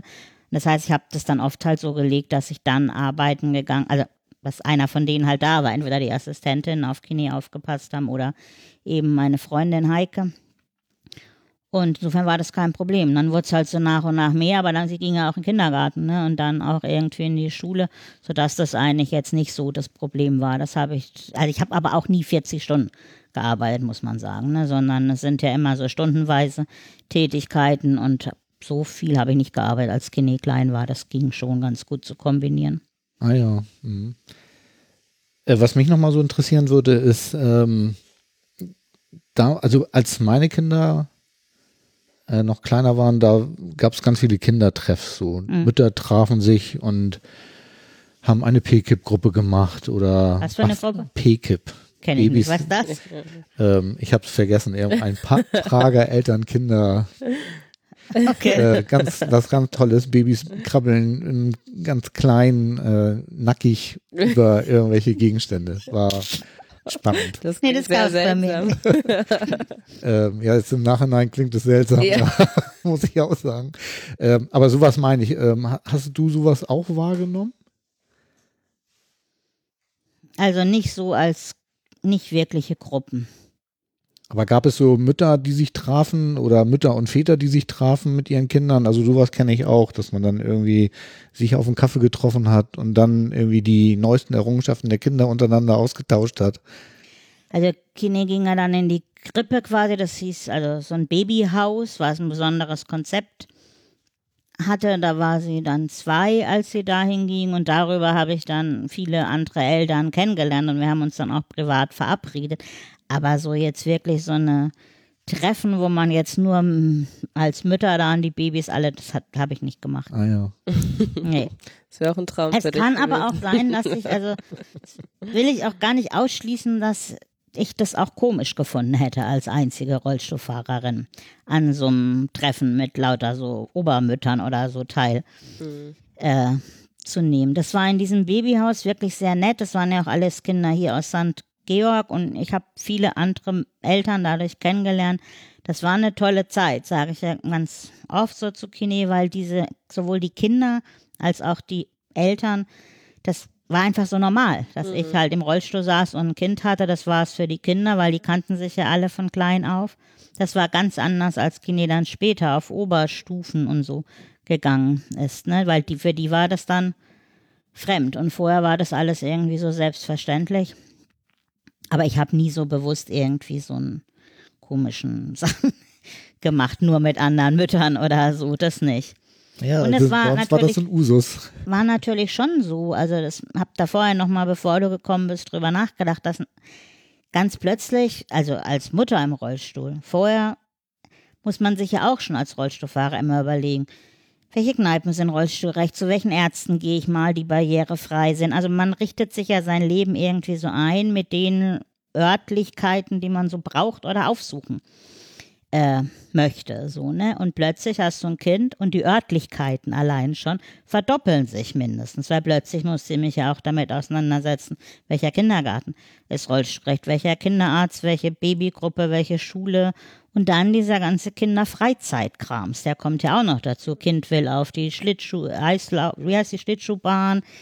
Da war ich natürlich vorher noch nicht als Rollstuhlfahrerin. So, ne, Kind will auf den Dom, äh, alles, ne, und was man halt sonst so alles macht oder irgendwelche Kinderkurse und jedes Mal war natürlich auch die Frage, ist das denn barrierefrei? Und es war schon ein wichtiges Thema, weil selbst wenn der Kurs ne, warum, ich muss ja auch nicht unbedingt zum Hip-Hop für Kleinkinder oder so. Aber trotzdem muss ich mein Kind da irgendwie hinbringen. Und wenn ich es dann immer schon mit vier, fünf, sechs Jahren unten vor der Tür absetzen muss, weil während alle anderen Eltern ihr Kind hoch begleiten und vielleicht noch zehn Minuten da bleiben, ist das einfach doof. Ne? Und insofern muss ich sagen, ich fand es sehr anstrengend festzustellen, dass diese, ich sage jetzt mal, Kinderwelt auch so gar nicht barrierefrei ist und man richtig gucken muss oder ja. vielleicht man irgendwie in die Schule reinkommt. Aber dann ist die Aula im vierten Stock ohne Fahrstuhl. Ja, ja. Und da finden dann die Veranstaltungen Richtig. statt und man kann dann halt als Mutter nicht, nicht kommen oder muss sich in den vierten Stock tragen lassen. Ne? Also so wäre es am Lohmühlen-Gymnasium mhm. ja gewesen mit vierter Stock, ne? wo ja. ich gesagt habe, das ist ja irgendwie ein Unding. Ne? Das fand ich schon nicht so einfach, das immer alles so zu organisieren. Es hat auch nicht immer geklappt. Oft sind dann auch andere Menschen mit dir mitgegangen, weil ich halt nicht mit, mit konnte. Ne? Ja, also ich würde nochmal drauf zurückkommen. Also Kindergarten, ne? Du sagtest ja, äh, Kinder ist mit zwei schon in so eine Art Krippe gekommen. Mhm. Ähm, und danach ging es dann so übergangslos in den Kindergarten oder ist das dasselbe, ist das dieselbe Einrichtung gewesen? Es war dieselbe Einrichtung. Die sind dann umgezogen in der Zeit, aber war eigentlich dieselbe Einrichtung. Ja. Und die hast du bewusst ausgesucht, weil die barrierefrei waren? Nee, also dieses Babyhaus war gar nicht barrierefrei, das ist hier um die Ecke und also es gab zumindest Hochparterre mit fünf, sechs Stufen und die haben dann tatsächlich hinten über so ein ganz andere Straßenzugang. Durch so ein Metalltor in der langen Reihe kann man dann rein, statt vorne direkt. Und die haben tatsächlich eine riesig lange Holzrampe für mich gebaut, richtig noch mit so einem Podest oben. Also das war richtig, war nicht einfach ein bisschen Rampe, sondern richtig ein Bauwerk, sag ich mal, damit Kine dann da in den Kindergarten konnte. Also beziehungsweise in dieses Babyhaus, das war eigentlich bis drei und direkt daneben war dann das Kinderhaus, das war ab, ab drei. Und dann sind die aber in der Zeit umgezogen. Kines dann nicht mit in dieses Kinderhaus mit drei, sondern hat auf den Umzug gewartet. Und der war dann komplett barrierefrei tatsächlich. Ah ja. Hast du da noch Erinnerungen dran, wie deine Kindergartenzeit war? Ja, aber jetzt glaube ich nicht so in Bezug auf das Thema. Also ja, was mich jetzt interessieren ja. würde, ist so, ich habe mal ein Praktikum in so einem Kindergarten ja. gemacht und ich fand das total cool, wie ähm, offen die Kleinen waren, was meinen Rollstuhlfahren anging. Also sie wollten sofort mitfahren ja. oder selber fahren oder hatten Lösungen für Probleme, für die ich nicht mal eine Lösung hatte. Ne? Und ähm, so, das fand ich jetzt spannend. Hast du da auch Erlebnisse ähm, gehabt oder dass du dich daran erinnern kannst? Ich kann mich dran erinnern, dass wir immer super heftige Kindergeburtstage hatten, so und dann, dann eben auch die ganzen Kinder aus dem Kindergarten waren und das irgendwie es einfach nicht Thema war. Also aus meinem Empfinden heraus, dass eine sehr schöne Zeit war und wir irgendwie eine große Gemeinschaft waren und es selber im Kindergarten auch Kinder mit Behinderung gab. Ähm, und dadurch, glaube ich, ein ja, einfach ein sehr selbstverständlicher Umgang da war. Also, das war schon nett und der Kindergarten einfach auch gut ausgerichtet war, ne? Also, dass es allgemein irgendwie sehr nett alles ablief. Ah ja. Gut, und dann ist die Kindergartenzeit irgendwann zu Ende gewesen und dann ging Schule los, ne? Mhm. Und, und da hast du ja eben schon angedeutet, dass das eher problematisch war, oder? Grundschule noch nicht, ne? Grundschule, genau, die ist hier in einer langen Reihe, das war noch nicht das Problem, die ist ebenerdig, aber es war schon auch eine Verhandlung mit der Schulleitung. Eigentlich war es, glaube ich, so, dass man dann nach der ersten Klasse halt in die zweite kam und das war irgendwie ein Stockwerk höher oder so. Ne? Es gab schon Verhandlungen darüber, dass ich gesagt habe, ich möchte aber, also ich kam nur ins Erdgeschoss und ich möchte dann aber, dass dieser Klassenraum auch für die vier Jahre im Erdgeschoss bleibt und nicht die Stockwerke immer höher gehen und ich dann Ach, nicht zum Elternabend kommen kann oder so. Und das war dann auch so. Du bist dann da geblieben mit deiner Klasse im Erdgeschoss und da, und das war, war halt einfach ein ebenerdiges Schulgebäude, das war okay, also da kam ich dann zurecht. Aber das ging da tatsächlich eher um sowas wie Elternabend. Genau. Aber ja auch, gibt ja manchmal, gerade wenn die noch so klein sind, dann sollst du dir da angucken, wie das Klassenzimmer aussieht und was sie da Schönes gemalt und gebastelt haben und was weiß ich. Und wenn du dann immer nicht kommen kannst als einzige Mutter, ist es für das Kind natürlich einfach doof. Ne? Ah, ja.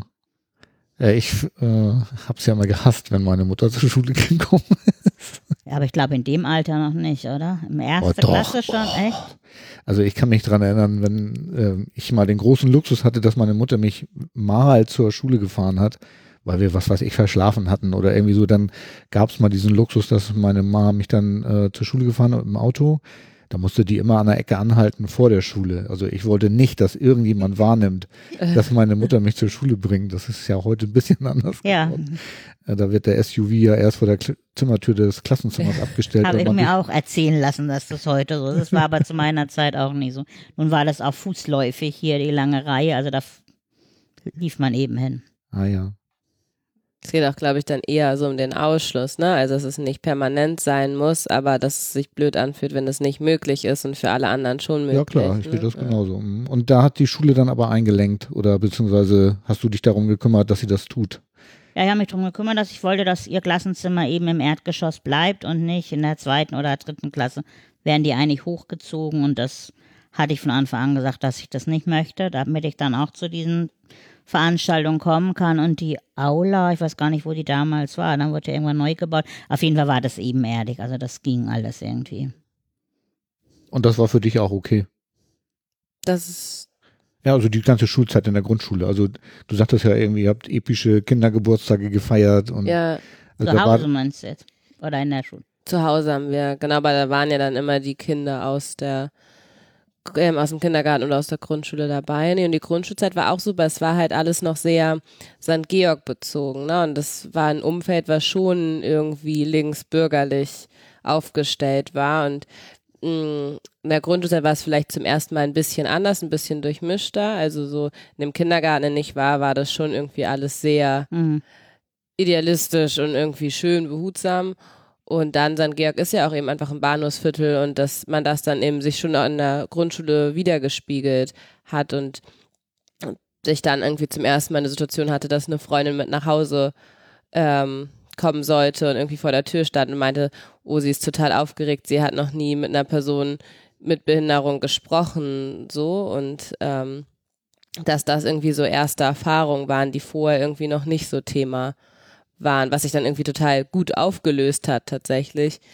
Ähm, aber das eben schon auch für mich dann komisch war, irgendwie plötzlich auch mit. ja, darauf wollte ich eigentlich raus. Gerade solche mm, Treffen, also das Mhm. interessiert mich gerade so ein bisschen, wie, wie das zum einen für dich war und auch für deine Freundinnen und Freunde Mhm. zum Beispiel. Ne? Wenn die jetzt das erste Mal hier in, in eure Wohnung kommen und sehen, deine Mutter sitzt im Rollstuhl. Mhm. Äh, und das weiß ich gar nicht, wie das früher bei uns gelaufen wäre. Mhm. Ähm, kannst du da noch mal ein bisschen mehr von erzählen? Also ich glaube, dass das für viele sehr spannend war, also für viele Freunde, so dass es für mich auch teilweise unangenehm war in der Hinsicht, dass es eben wieder so ein Exotikum und ähm, Thema war, auch nicht immer, aber eben in bestimmten Kreisen Thema war, aber dass es auch viel Begegnung geschafft hat, also dass es dann ganz häufig irgendwie dadurch auch ein anderes Kennenlernen war, also dann durch die Wohnung zu gehen, ähm, zu sehen, dass irgendwie die Küchenzeile tiefer unten ist und Sachen, mit denen man sonst vielleicht über die man sich sonst nicht so Gedanken macht und dass ich das schon wahrgenommen habe, dass das auch irgendwie dann mit Freunden nochmal nachbesprochen wurde und so ähm, ja, für viele glaube ich schon auch irgendwie ein Prozess war, ähm, der dann aber positiv war, so. Ja, weil du sagtest ja gerade so, die steht vor der Tür und ist ganz aufgeregt, Ja. weil sie nun das erste Mal jemand sieht, der behindert ist irgendwie. Mhm. Ähm, Das ist erstmal verletzend auch, ne? ja, genau. Ja, Sehe ich auch so. ja. Ähm, und, und wie hat sich dann deine Freundin damals dann, ähm, ist, ist sie dann auf deine Mutter zugegangen oder, oder wie hast du das, Daniela? Wie hast, hast du das irgendwie aufgefangen oder weißt du das noch? Oder? Das ist nicht kommuniziert. Ich wusste das, glaube ich, nicht vorher, ne? Mhm. Hinterher. Ich weiß jetzt auch nicht mehr genau, wer das war, Josie. Büschra. Büschra. Ja, hinterher haben wir uns super verstanden, Büschra und ich. Ähm, aber das wusste ich gar nicht, dass sie da jetzt besonders aufgeregt. Ich habe sowas dann Wow. auch weniger kommuniziert, weil ich eben dann auch nicht wollte, dass Mama dadurch verletzt ist quasi. Also, dass ich das dann nicht unbedingt besprochen hätte in dem Moment, sondern weitaus später und in dem Moment es mich schon auch gestört hat und ich war sowieso ist doch meine Mama, also was soll das gerade? Und ähm, dann auch wieder irgendwie eher strenger da war. Mm, aber es sich dann eben ein total besonderes Verhältnis auch herausgestellt hat und vielleicht dadurch, also dadurch, dass sie auch überhaupt diesen Schritt gegangen ist, dass es nochmal ein innigeres Verhältnis ist, als vielleicht sonst auch Freunde zu Eltern haben, weil es vielleicht auch für meine Freunde irgendwie eine besondere Erfahrung ist und dann nicht nur über Behinderung, sondern irgendwie dahinter auch einfach Mama als Person zu sehen und ähm, ja. Hat es Freunde gegeben, die dich deswegen nicht besucht haben? Nee, ich glaube nicht. Also nicht, dass ich wüsste, nicht, dass es jemals mit mir besprochen worden wäre. Also es gab eine Zeit eher in der Pubertät, so in der das dann auch schwieriger wurde und da auch irgendwie Leute dabei waren, die sehr unbehutsam mit dem Thema waren und das schon auch irgendwie eine schwierige Zeit für uns war, dann auch Freunde hier zu haben, die irgendwie ja sich schon teilweise sehr respektlos verhalten haben. Mm. Aber ich glaube, es war auch eine wichtige Erkenntnis irgendwie, um zu gucken, was möchte ich auch für Freunde haben und was nicht so. Das war ja die Pubertätzeit, oder? Genau. Ah, ja. Das war dann so mit 15, der zum Beispiel dann Mamas Rollschuhe da vor, vorne stehen an der Treppe und die dann einfach benutzt wurden und schon auch sehr verletzende Sprüche so irgendwie genannt wurden. Mhm. Zu dir? Ja, also jetzt so über Fabio und so, der mhm. Freundeskreis. Das war schon heftig. Also das war auch eine sehr neue Erfahrungswelt für mich. Also dass es auch so einfach richtig menschenfeindliche ähm, Ansichten in dem Kontext gibt. Das kannte ich vorher nicht so. Das war dann, weil du auf der weiterführenden Schule warst. Genau. Genau. Das hat sich irgendwie dann auch so peu à peu irgendwie die Welten auch so durchmischt. Ne? Also erstmal hier relativ behütet und eher im linkeren Kontext, in dem da irgendwie schon Bewusstsein war und dann irgendwie auf eine Gesamtschule gewechselt ähm, und da auch ganz andere Leute teilweise kennengelernt. Mm. Und das dazu geführt hat eben, dass man auch mit anderen Realitäten konfrontiert wurden, die auch okay sind und da sind. So. Und ich gar nicht sagen will, dass es irgendwie der Standard sein muss und das auch wichtig ist, irgendwie da sich zu begegnen. Ne? Hat sich das dann irgendwann aufgelöst oder also haben die ihre Ansicht verändert, dadurch, dass sie dich dann und deine Mutter kennengelernt haben oder sind die in ihrem Weltbild geblieben? Die sind in ihrem Weltbild geblieben. Also die waren auch auf viel, vielerlei Hinsicht irgendwie sehr krass so und ähm, da hat sich, glaube ich, wenig verändert, sondern eher dann dass wir da einfach mit Abgrenzung auch arbeiten mussten oder ich mit Abgrenzung, mich von diesem Freundeskreis zu distanzieren. Ähm, ich weiß nicht, wie die heute irgendwie durch die Welt gehen. Mhm. Aber mich hat es schon weitergebracht, also dass ich einfach dort auch gesehen habe, was mir eben wichtig mhm. ist. So. Ja, aber es ist ja spannend, irgendwie, dass das tatsächlich sich dann auch so äußert. Ja. Also dass Leute das dann tatsächlich auch so offen tun, ist ja, ja die überschreiten da ja auch Grenzen, irgendwie, Absolut. die äh, für mich unfassbar sind, ja. ehrlich gesagt. Ähm, tja. Ja, das waren irgendwie schon dann üble Erfahrungen, aber es war halt auch, ich glaube, das muss man in dem Zeitkontext sehen, ne? Also, dass das irgendwie eine Zeit war, in der ich auch sehr rebelliert habe und da eben auch bestimmte Kreise angezogen habe und sich das irgendwie dann zusammen ah, ja. irgendwie sehr gefügt hat, dass es eine extreme Zeit war. Mhm und bestimmt auch für dich schwierig. Das hat man auch schon gemerkt, dass sich das in der Zeit verändert hat. Also Mama sich auch mehr zurückgezogen hat, mehr Angst hatte, Freunde von mir kennenzulernen, was früher gar kein Thema war in der Grundschulzeit. Mich das auch häufig dann verletzt hat, wenn Mama dann nicht zur Veranstaltung kommen wollte, nicht Freunde kennenlernen. Ähm, und das irgendwie eine Zeit war, die ein bisschen schwierig war für uns zu gucken, wie wir uns da aufstellen. Das hat sich später total verändert. Also das ich jetzt irgendwie von Leuten umgeben bin, die da sehr, also wo es eigentlich wenig Thema ist und wenn dann irgendwie ein spannendes Thema, worüber man sich irgendwie zusammen, also so auseinandersetzt, aber nicht so, nicht auf der Art. Ah ja. Ich würde gerne nochmal so in, in, in, deine Jugend zurückkommen, aber jetzt aus äh, der Sicht von deiner ja. Mutter. Daniela, wie war denn das? Also ich habe eine sehr lebhafte Tochter und einen sehr anhänglichen Sohn. Und äh, die Tochter ist sehr viel also wir haben damals gesagt, die, die, ja, das ist so ein Nestflüchter irgendwie und die war sehr viel unterwegs und wir mussten da teilweise wirklich laufen, um sie dann irgendwie wieder einzufangen. Ähm, und ich kann mir vorstellen, dass das, wenn du jetzt auch mit deiner Tochter irgendwie unterwegs warst und ähm, mit dem Rollstuhl, dass das auch alles nicht so einfach ist. Ne? Ich sag jetzt auch mal einkaufen. Ein, Äh, äh, also so dieses tägliche Leben. So, ich gehe mit meiner Tochter in den Supermarkt und sie möchte diese kleine Kuscheltierfigur, die es da in irgendeiner Ecke zu kaufen gibt, nun unbedingt haben. Und die war vier Jahre alt und konnte ihr ähm, Organ, möchte ich mal sagen, einsetzen. ja, also ich fand, das war, ich, eben waren wir ja schon bei der Jugend, deshalb Ja, ja, dachte ich, wollte noch mal, genau, ich wollte Ja. jetzt nochmal zurückkommen irgendwie auf das Thema, weil ich das auch spannend finde, wie du das geregelt hast, so als Rollschuhfahrerin.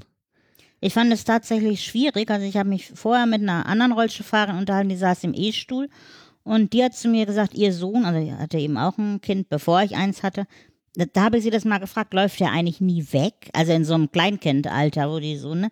Dann hat er gesagt, nee, also sie meinte, der würde nie weglaufen, weil er würde ja wissen, dass sie nicht hinterher käme. Dachte ich, okay. Bei meinem Kind war das nicht so. Also und im Nein- im Nachhinein bin ich da auch froh drüber, wobei es schon noch heikle Situationen gab, die nicht ungefährlich waren. Aber ich bin froh, dass Kine offensichtlich nicht dachte, dass sie da jetzt so viel Rücksicht auf mich nehmen muss. Als Kleinkind meine ich jetzt auch schon. Ich Ja, glaube, ja, die hat gemacht, was ja. alle Mhm. Kinder machen und es gab schon Situationen, die waren richtig blöd.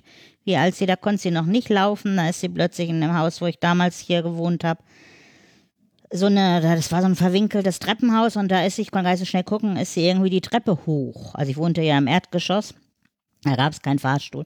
Und sie ist einfach die Treppe hoch und grinste mich von da oben so auf halber Etage und halt so ein Treppenhaus, ne, wo du auch runterfallen kannst. Ne, grinste mich da irgendwie an. So mit so einem Gesichtsausdruck, so wirklich nach dem Motto, na und nu? Und ich hatte keine Chance, ne? Ich saß da Ja, unten ja. blöd im Erdgeschoss. Mein Kind war auf jeden Fall schon höher von der Sicht weiter als ich, ne? Und ich konnte eigentlich nichts machen. Und So, ne? Also ich war dann dabei, irgendwo zu klingeln bei Nachbarn, ne, um sie zu bitten, da mal ins Treppenhaus zu kommen und gleichzeitig Kine mit, ich sag mal, sprachlich zu steuern, weil sie ist auch noch nie eine Treppe vorher rückwärts wieder runter gekrabbelt. Hoch kam sie dann relativ schnell und dann stand sie da oben und ich glaube, sie wusste dann selber nicht, was sie machen sollte und hat, glaube ich, schon wie jedes Kind gedacht, Mama kommt jetzt hinterher, um dann aber zu merken, oh, Mama kommt ja gar nicht hinterher, ne? So, und dann war das schon blöd, weil der Spaß war dann, glaube ich, vorbei, von wegen, ich hau ab und Mama kommt hinterher und sie musste da alleine irgendwie wieder runterkommen.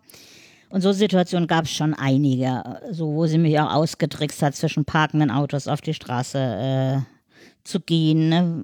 weil ich ja nicht hinterherkam, um sie einzufangen. Und wo ich schon im Nachhinein gedacht habe, es ist irgendwie nicht selbstverständlich, dass man gesund erwachsen wird. Also es gab schon Situationen, wo ich dachte, das würde ich aber auch bei nicht behinderten Eltern so Das sehen. Ne? Du bist nie so. 100 Prozent des Tages präsent und hast dein Kind im Blick, aber es gab Situationen, die fand ich schon wirklich richtig doof. Und das am Supermarkt, das kenne ich eben auch. Der Kampf um die Schokolade oder was weiß ich da an der Kasse. So ein Kine hat sich dann einfach auf den Boden geschmissen vor mich und hat gestrampelt oder was weiß ich im Trotzalter, ne, gestampft mit den Füßen. Und ich konnte sie zwar heben, konnte sie auch hochheben, aber nur wenn sie wollte.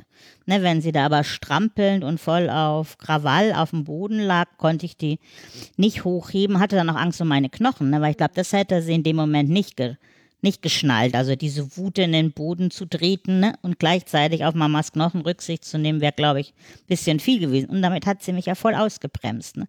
Und dann die Leute hinter denen die Kasse und deine eigenen Gedanken, dass du denkst, okay, jetzt denken sie alle.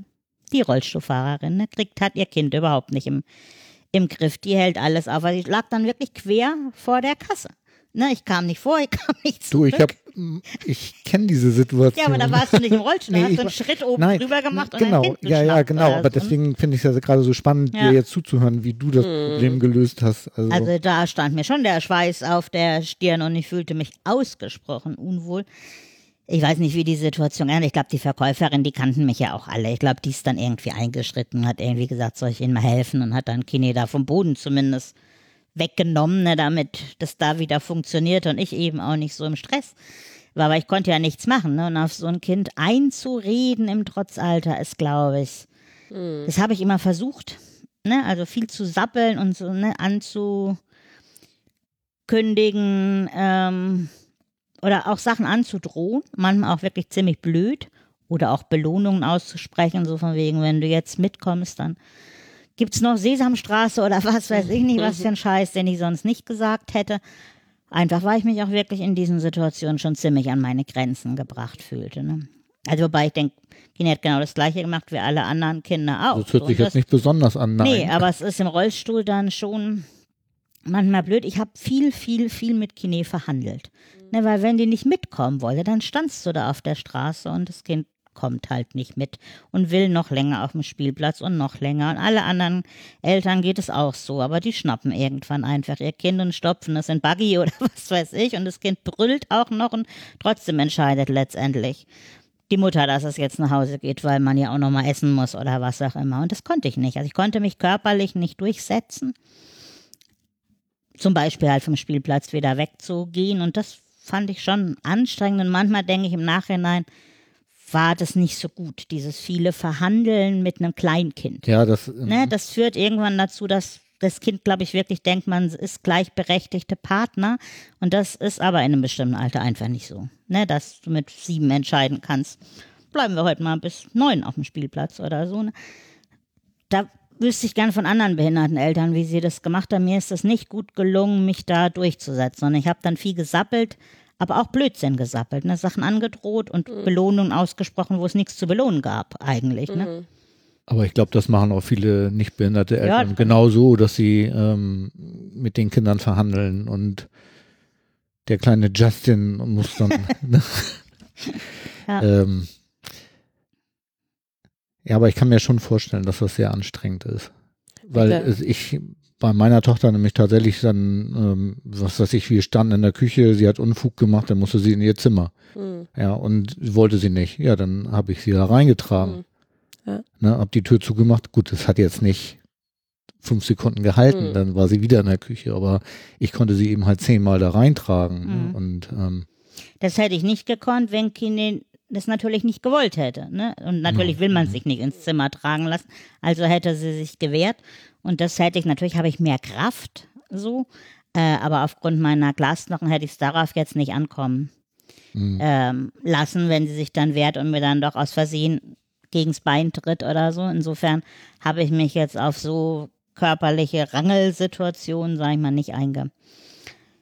Stattdessen habe ich ja einfach irgendwie was vor mich hingeredet. aber hat ja letztendlich funktioniert, oder?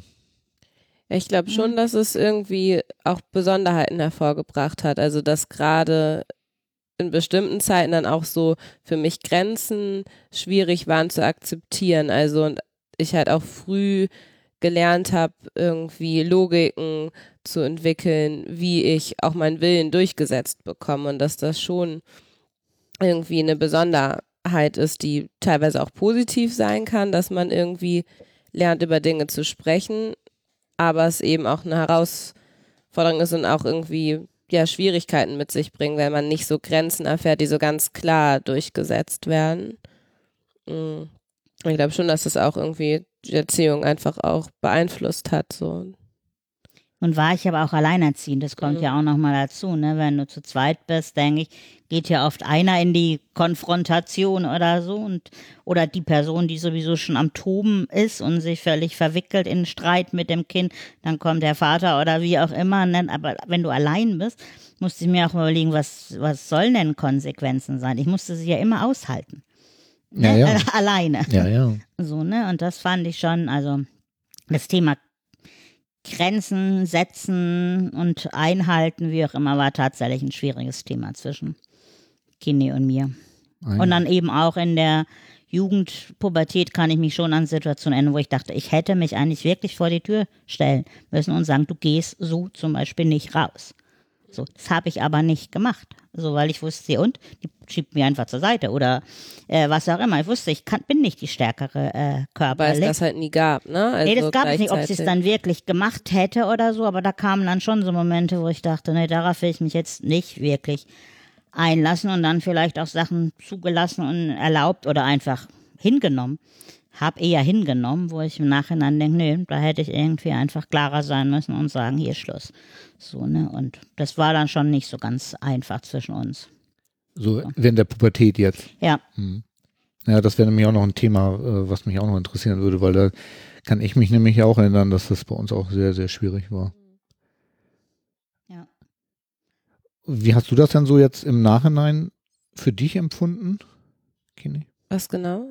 Ja, diese, ähm, diese körperliche Unterlegenheit. Mm, Also ich habe gerade eben gemerkt, dass ich es ganz spannend finde, weil es eben doch da immer eine Grenze gab. Also ich das auch bei Freunden mitbekommen haben, deren Eltern eine Behinderung haben, dass da teilweise ähm, gerade dieses Wegschubsen und auch das Ausnutzen der körperlichen Behinderung stattgefunden hat. Das aber ähm, bei uns immer eine ganz starke Grenze war. Also das gab es nicht, dass ich ähm, das ausgenutzt habe oder Mama weggeschoben hätte, vielleicht auch durch die Glasknochenerkrankung. Also mir das schon bewusst war, dass es eben ein schneller Schritt ist, dass Mama sich auch verletzen kann. Mm, Also das war schon eine Grenze, aber trotzdem, dass ich eben sehr stark auch meinen Willen durchgesetzt habe und das auch früh gelernt habe, wie ich das hinbekommen kann. Also das auf jeden Fall, dass die Grenzen da schon auch weiter waren als bei anderen. Also vielleicht auch tatsächlich mehr auch noch über so eine Logik, dass man auch oft das Gefühl hatte, oder ich habe das Gefühl, dass du das Gefühl hattest, dass ähm, du auch was ausgleichen möchtest und mir eben mehr Möglichkeiten oder die gleichen Ermöglichkeit, Möglichkeiten schaffen möchtest wie Eltern ohne Behinderung und dass das so eine Kombination war dann, ähm, wenn man das als Kind dann, an dem sich dem auch bewusst ist, ähm, irgendwie, dass Mama irgendein Schuldbewusstsein hat oder so, ähm, dass das teilweise schon viel schwierig war, dann so in Erziehung und in Grenzen zu akzeptieren. Mm. Ja. Ich glaube, das war tatsächlich so. Also im Nachhinein habe ich oft gedacht, hm, andere Eltern denken da wahrscheinlich gar nicht so drüber nach. Aber für mich war das schon sehr bestimmt, dass ich nicht wollte, dass Kini jetzt, weil ich im Rollstuhl sitze, irgendwas nicht machen kann. Das heißt, ich habe versucht, alles irgendwie zu ermöglichen und da, wo ich nicht konnte, habe ich halt Freunde organisiert. So. Und erst später habe ich gemerkt, dass andere Eltern gar nicht so sind. Also die, ne, die haben da keinen Bock drauf und dann gibt es halt nicht, sage ich mal. Ne? Und ich habe immer gedacht, hm, nur weil ich jetzt nicht. Und also ich weiß, eine Grenze gab es dann, aber das hatte eigentlich nichts mehr mit Rollstuhl direkt zu tun, als Kini dann angefangen hat, Fußball zu spielen bei St. Pauli.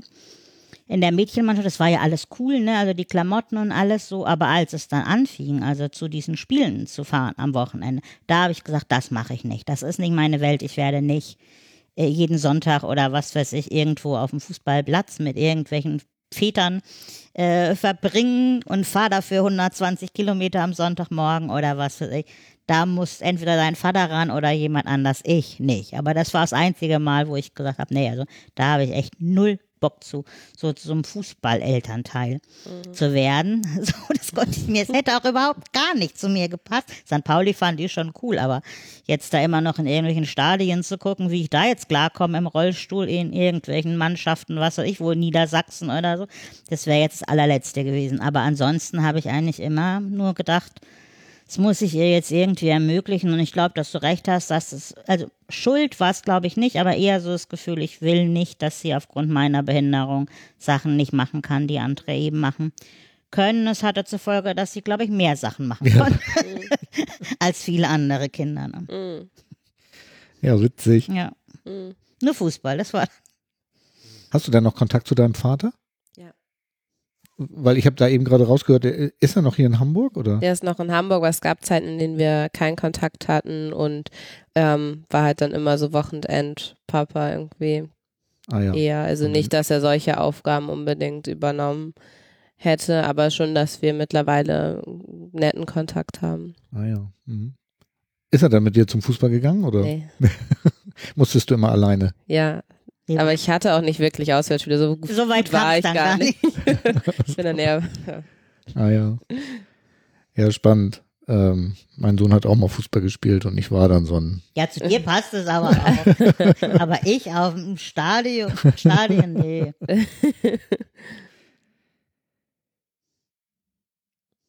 Ja, ehrlich gesagt äh, bin ich relativ durch mit meinem Zettel hier. Äh, was äh, fand es ja super spannend, was ihr hier so alles erzählt habt.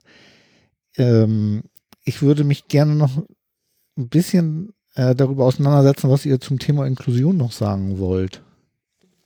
Also gibt, gibt es da was, was ihr sagen möchtet oder Daniela?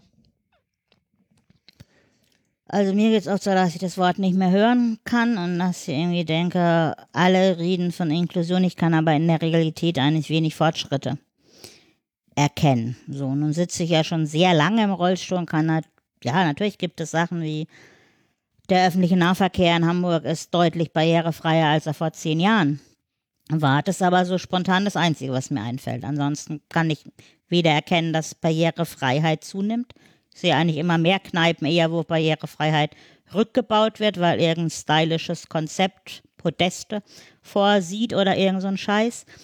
Äh, so und natürlich ist Barrierefreiheit nicht gleich Inklusion, aber für mich als Rollstuhlfahrerin ist sie auf jeden Fall die Voraussetzung. So, ne? Und irgendwie habe ich eher das Gefühl, dass ich in meiner Jugend, selbst im Schwarzwald, da war nichts wirklich barrierefrei, aber es gab teilweise eine bestimmte Haltung. Also ich habe zum Beispiel von 15 bis 19 immer in den Ferien bei Bosch gejobbt. Da hat mein Vater gearbeitet, ich wollte auch einen Ferienjob, ich wollte auch Kohle äh, verdienen und irgendwie wurde es halt möglich gemacht. Daniela hat bei Bosch gejobbt.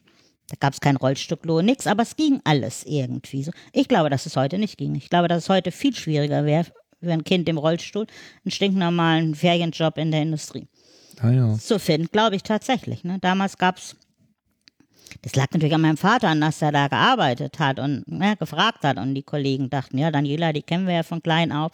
Dann wurde es halt irgendwie möglich gemacht. Und so Sachen habe ich ganz viel erlebt, dass ich mit lauter Nichtbehinderten Batman gespielt habe. Da gab es noch gar kein Rollstuhl-Batman. Gab es noch nicht mal Regeln für Rollstuhl-Batman. Die haben wir uns dann halt selber gemacht in so einem stinknormalen Sportverein in Büchen oder so. Ne? so mit so Sachen bin ich irgendwie aufgewachsen, dass ich dachte, hä, das gab es vor 20, 30 Jahren auch schon, dass man gemeinsam Sport macht. Da redete keiner von Inklusion.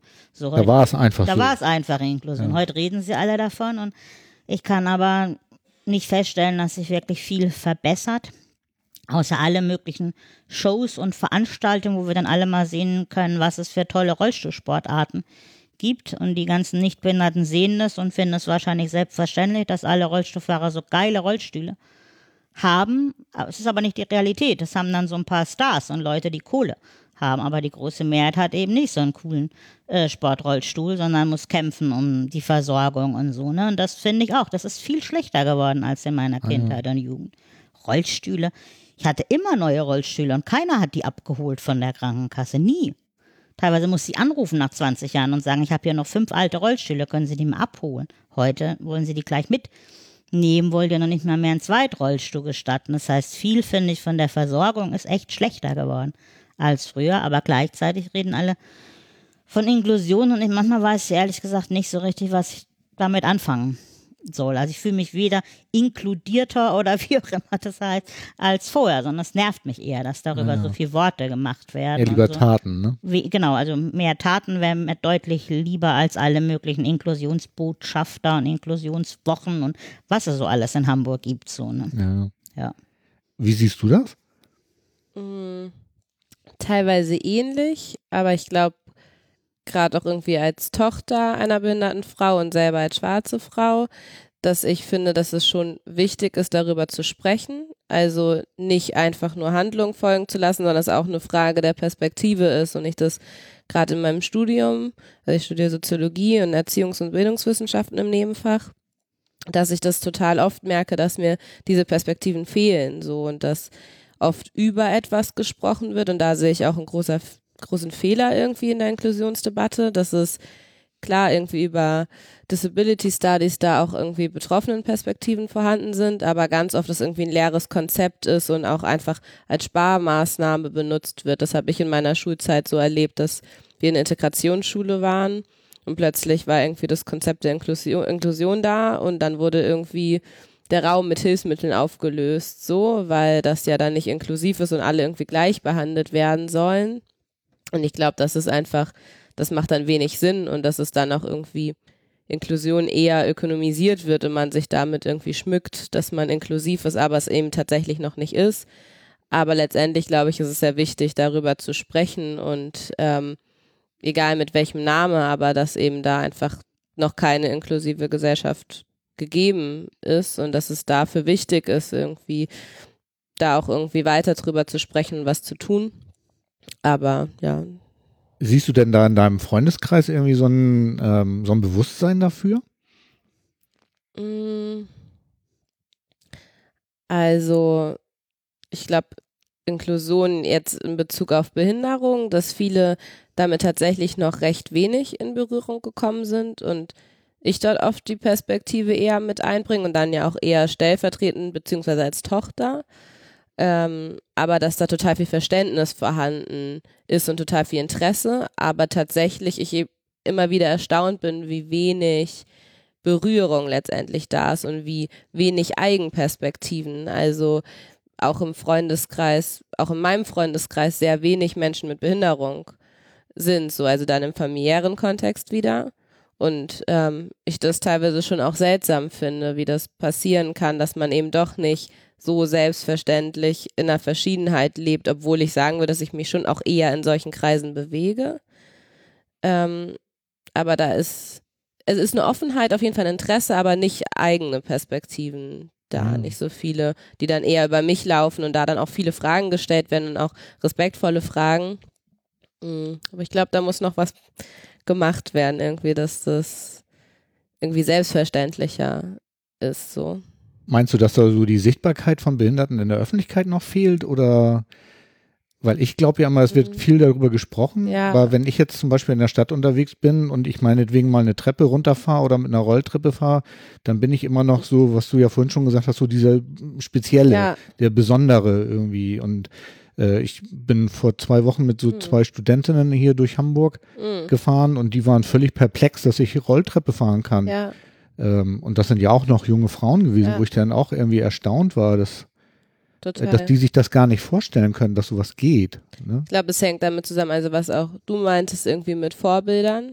Also, dass es, wenn dann irgendwie, wenn man sich Filme anschaut, dass irgendwie eine ganz bestimmte Art und Weise nur dargestellt wird von Behinderung und nicht nur Behinderung, auch von Schwarzsein und so weiter, dass es eben sehr stereotypisch ist und auch was ich meinte, dass mich Mitleid so aufregt und wütend macht, dass das eben, ich nicht finde, dass es um die Person an sich geht und irgendwie Behinderung einfach sehr mit Leid verbunden wird und nicht irgendwie eine tatsächliche Realität gezeigt wird. So und gerade irgendwie auch mit Früherkennung und Diagnostik, dass irgendwie immer weitere Tendenzen nimmt, dass Behinderung irgendwie ja eher eine medizinische Kategorie ist, so. Hm. Jetzt habe ich den Faden ein bisschen verloren. Ich weiß nicht, wo ich angesetzt habe. nee, das war so sehr gut, was du gesagt hast. mm, ja. Ja, gut. Ähm, ja, alles gut. Hast du sehr schön formuliert. Also ich bin total geflasht und begeistert hier. Ähm, ich wollte noch mal was zu deiner Rolltreppe sagen. Ich erlebe das aber umgekehrt so, dass dann immer diese kleinen oder größeren Rollstuhlstars, wie auch so die, die mhm. du ja alle so kennst, wie Antonio und äh, David. Ne, David, genau, dass die dann aber auch oft so zum Maßstab werden. Also ich kann zum Beispiel keine Rolltreppe fahren, weil ich es nie probiert habe und auch nicht tun werde mit meinen Glasknochen. So, also ich habe mich jeglichem Training in Bezug auf Rolltreppen fahren, irgendwie immer so, nö, das mache ich einfach nicht. Und ich glaube, viele, die dann solche Rollstuhlfahrer kennen, die denken dann aber auch, das müssten dann auch alle können, wenn die sich mal bemühen. Ja, ja, genau. Man muss sich nur mal ein bisschen anstrengen. Wären und so, weil der, der nächste Schritt ist, man muss sich nur ein bisschen bemühen, dann könnte man auch laufen. Genau. Weil das, das können ja auch andere. Ist natürlich nicht bei allen so, dass Nein. sie Rolltreppe fahren können, je nach Behinderung oder so. Aber das wird dann halt oft, die sind dann cool. Finde ich auch. Also ich gucke mir Kunststücke auch gern an, so, aber es ist natürlich nicht die Masse der Rollstuhlfahrer, die jetzt alle Rolltreppe fahren können und was weiß ich für irgendwelche Stunts da liegen oder. Nee, so. das meinte ich auch nicht. Und äh, es ist für mich auch ein, nicht ein Kunststück Rolltreppe zu fahren, sondern das ist ein Stück Freiheit. Ja. So, und es ist kein Stunt, sondern das ist ein antrainiertes, nee, geübtes mein, Verhalten. Mein, ne? auch nicht so. das Rolltreppe fahren. Und, ähm, und ähm, natürlich gibt es immer die Aushängeschilder, sag ich mhm. mal, ähm, deswegen war es für mich auch ganz wichtig, jetzt mal mit euch zu sprechen. Mhm. So, ihr seid zwar auch ein Aushängeschild irgendwo für mich, äh, aber auf einer ganz anderen Ebene. Und ähm, Katharina war nun super, was ihr Tennisspielen angeht. David als Rollstuhlskater ist ja auch irgendwas Besonderes, irgendwie Antonio, den du angesprochen hast, auch ein Wahnsinnssportler, wie ich finde. Aber ähm, es gibt noch eben halt so viele andere Aspekte im, im, im Leben von behinderten Menschen, die irgendwie auch, finde ich, äh, beleuchtet werden müssen. Mhm. Und ja, ich gebe dir völlig recht. Kennst du einen Behinderten, kennst du einen Behinderten. Das ist immer so mein Mhm. Spruch. Ja. Und nur weil irgendeiner was kann, heißt es nicht, dass alle anderen das auch können müssen. Und das ist aber auch, glaube ich, bei Nichtbehinderten so. Also ich kenne Leute, die können Sachen machen, die kann ich auch nicht. Also Nee, ich klar. kann nicht ohne Finger auf den Mund pfeifen. Ähm, so das können Mm. einige, total toll. Ich kann das nicht. Bin nicht zu doof zu, ne? Und ähm, insofern, nee, worauf ich nur rein nicht raus wollte, ist eben halt genau dieses Leidthema irgendwie so. Mm. Ne? Ich leide nicht unter meiner Ja. Behinderung. Ich werde manchmal behindert. Ja, So, ne? Und deswegen fahre ich Treppe, ja. weil ich will mich nicht von einer Treppe behindern Ja. lassen. So, dass du das jetzt nicht kannst, Daniela, das ist wieder steht auf einem ganz anderen Blatt, aber dann wirst du an der Stelle halt behindert. Ja. Mhm. Und ähm, da komme ich jetzt auf meinen, äh, auf, noch auf eine Frage. Irgendwie siehst du dich als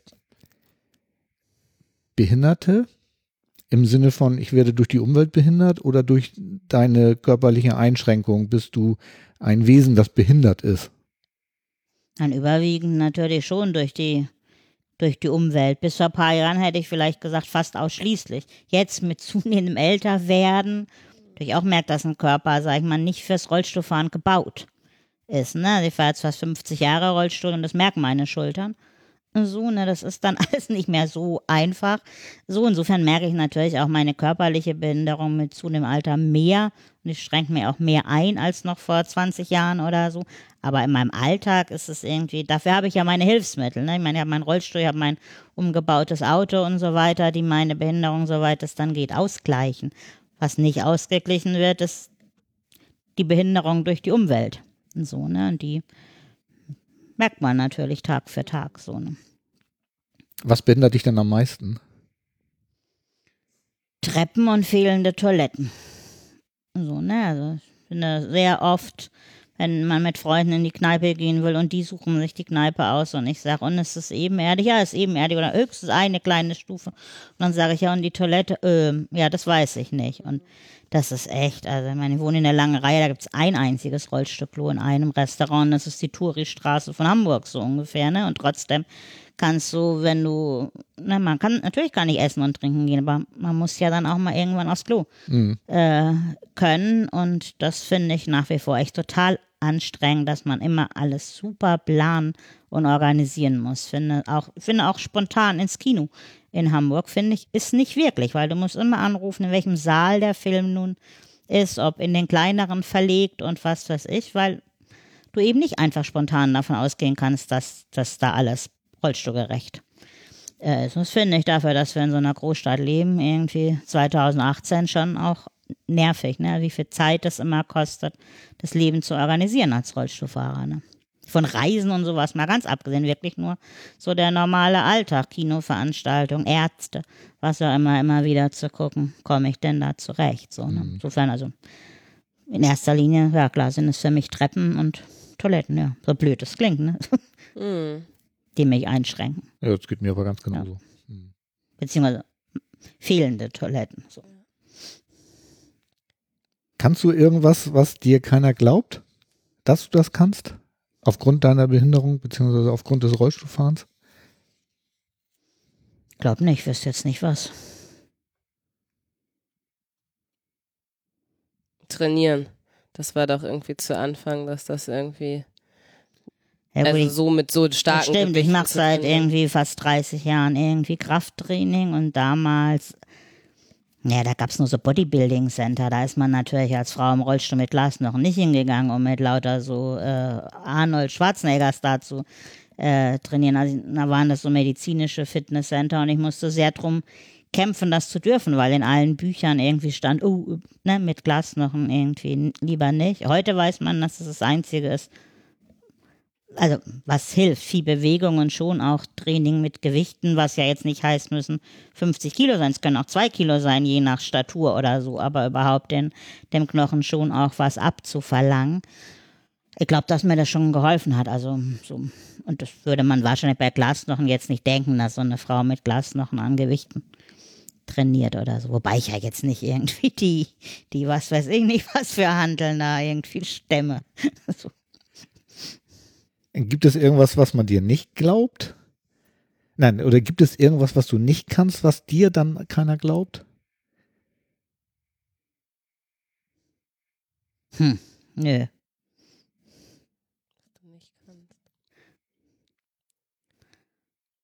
Was jetzt auch auf den Rollstuhl bezieht. Ja, genau. Hm. Müsstest du doch eigentlich können und kannst du aber nicht. Und alle denken, warum kann sie das dann nicht? Na gut, ich denke, sowas wie, wie Treppen und Rolltreppen fand ich schon was, wo Leute teilweise zu mir sagen, wieso, du hast doch so viel Muskeln, du hast doch Kraft.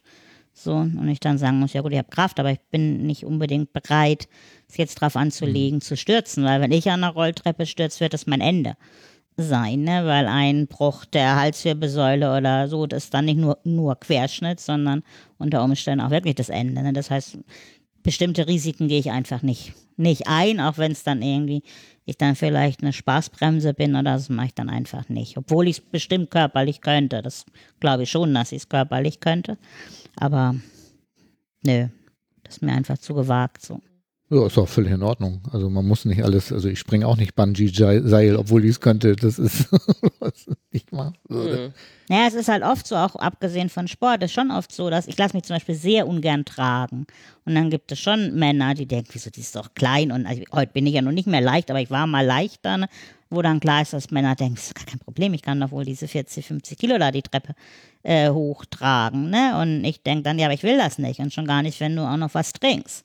So, ne, das fand ich früher schon schwierig, dann auch zu Freunden sagen zu müssen, nee, ich will mich nicht von dir tragen lassen. Und du hast doch auch gerade Alkohol äh, getrunken. Ich trinke ja selber Alkohol, aber ich möchte mich nicht in die Hände von Menschen begeben, die was getrunken haben und die sind dann für meine Sicherheit zuständig. So, ne? Und das ist auch ganz oft so. Das haben ganz viele Freunde, männliche Freunde überhaupt nicht verstanden, ne? weil sie haben ja dann schon das Gefühl, das wuppen sie doch.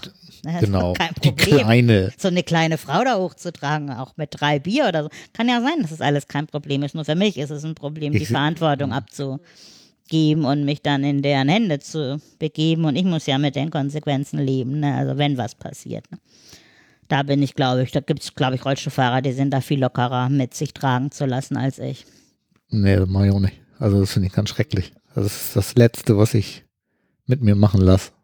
Also das finde ich auch nicht, nicht so schön. Ja. Leider gleich los. Ja, du musst Bin schon sind, zu spät. Wir, wir sind auch äh, im Grunde fertig. Es sei denn, ihr, euch fällt noch was ein, was ich noch vergessen habe zu fragen, wo ihr jetzt noch ein Statement loslassen könnt. Nö, nicht wirklich als selber. Nur gerade, wo du das gesagt hast, mit dem nicht tragen lassen, dachte ich, dass es selbst heute Situationen gibt, wo das ja auch auf unser Leben Auswirkungen hat. Mir fiel nämlich gerade ein, dass ich Kine vor drei, vier Jahren oder so eine Karte geschenkt hatte für Lauren Hill im Stadtpark, also wo wir zusammen hin wollten. Und dann wurde das Konzert drei Tage vorher in die große Freiheit verlegt. Und ich bin da nicht hin, weil ich wusste, ich muss auf Klo. So, und dann haben die in der Großfresse, ist ja kein Problem, unsere Security trägt sie dann in den Keller. Und ich habe gemerkt, nee, aber das ist für mich ein Problem. Ne, ich möchte da nicht. Mhm. Man, bei Lauren Hill wusste man auch, dass sie grundsätzlich zwei Stunden zu spät kommt. Das heißt, ich wusste, bis mhm. die mal anfängt zu spielen, muss ich schon lange auf Clou. Ja.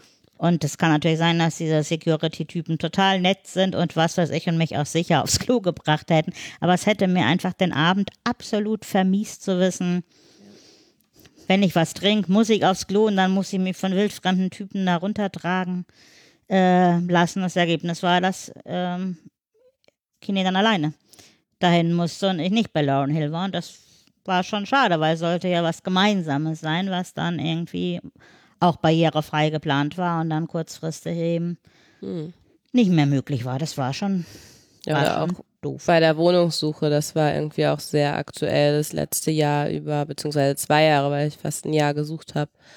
Ähm, und das war schon irgendwie auch krass, so auch selber von ähm, Freunden von Mama, die selber eine Behinderung haben, zu hören, dass da irgendwie ganz wenig Verständnis für war, dass mir das wichtig ist, dass Mama ähm, in meine Wohnung kommt. Das war auch das, was ich vorhin meinte, dass es ja manchmal gar nicht darum geht, dass es ein permanenter Zustand sein muss, aber einfach diese Möglichkeit zu haben, dass wenn ich mal mhm. krank bin oder sonst was oder einfach diese Selbstverständlichkeit auch haben zu können, dass eben meine Mama meine erste Wohnung sieht und wir das Kapitel auch zusammen teilen so und ähm, das war schon hart, weil es dafür auch keine da fällt man irgendwie raus. Also es gibt irgendwie dann für Menschen mit Behinderung irgendwie irgendwie eine Kartei, wo irgendwie Wohnungen verzeichnet sind, die barrierefrei sind, aber da habe ich ja natürlich auch keinen Anspruch drauf und ich brauche auch keine barrierefreie Wohnung, aber das einfach in Hamburg ist einfach sehr, sehr wenig Wohnungen gibt mit Rollstuhl, äh, mit Fahrstuhl, mit im Erdgeschoss irgendwie, die dann ja barrierearm zugänglich sind und das war schon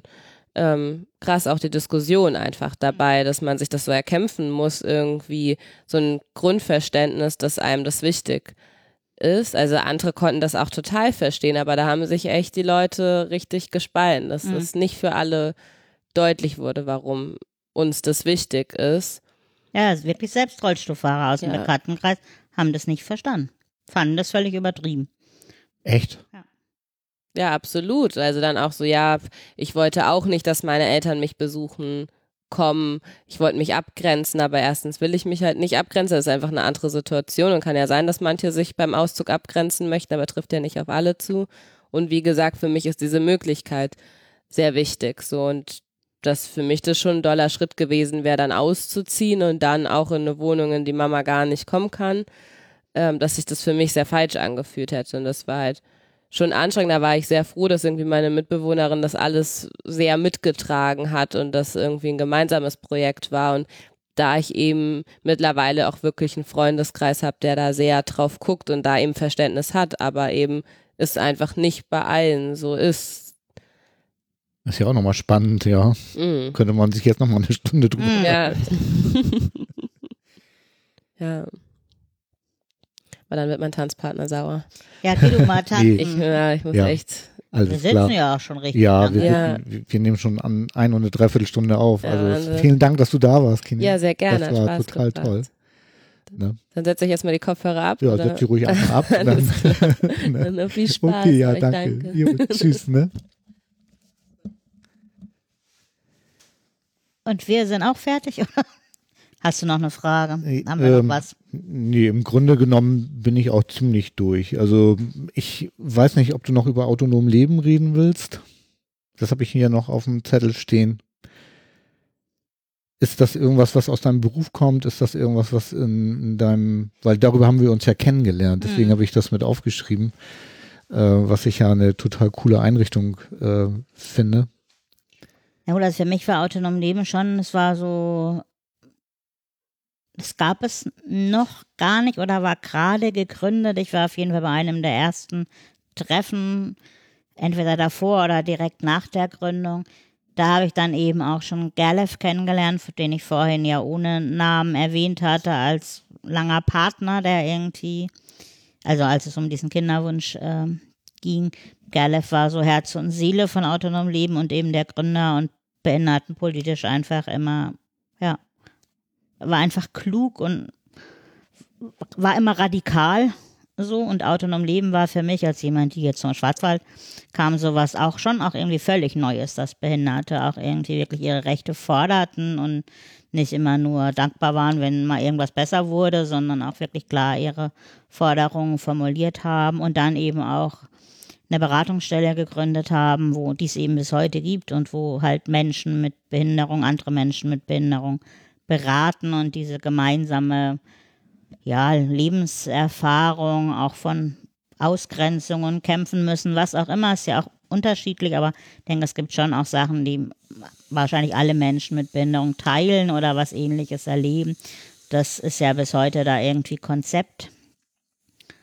Und insofern bin ich da, Galef ist ja leider irgendwie vor ein paar Jahren verstorben und ich bin dann quasi in den Vorstand von Autonom Leben gegangen, auch ein Stück weit, um sein Andenken und seinen Kampf äh, ja fortzuführen, wobei niemand ihn so ersetzen äh, kann.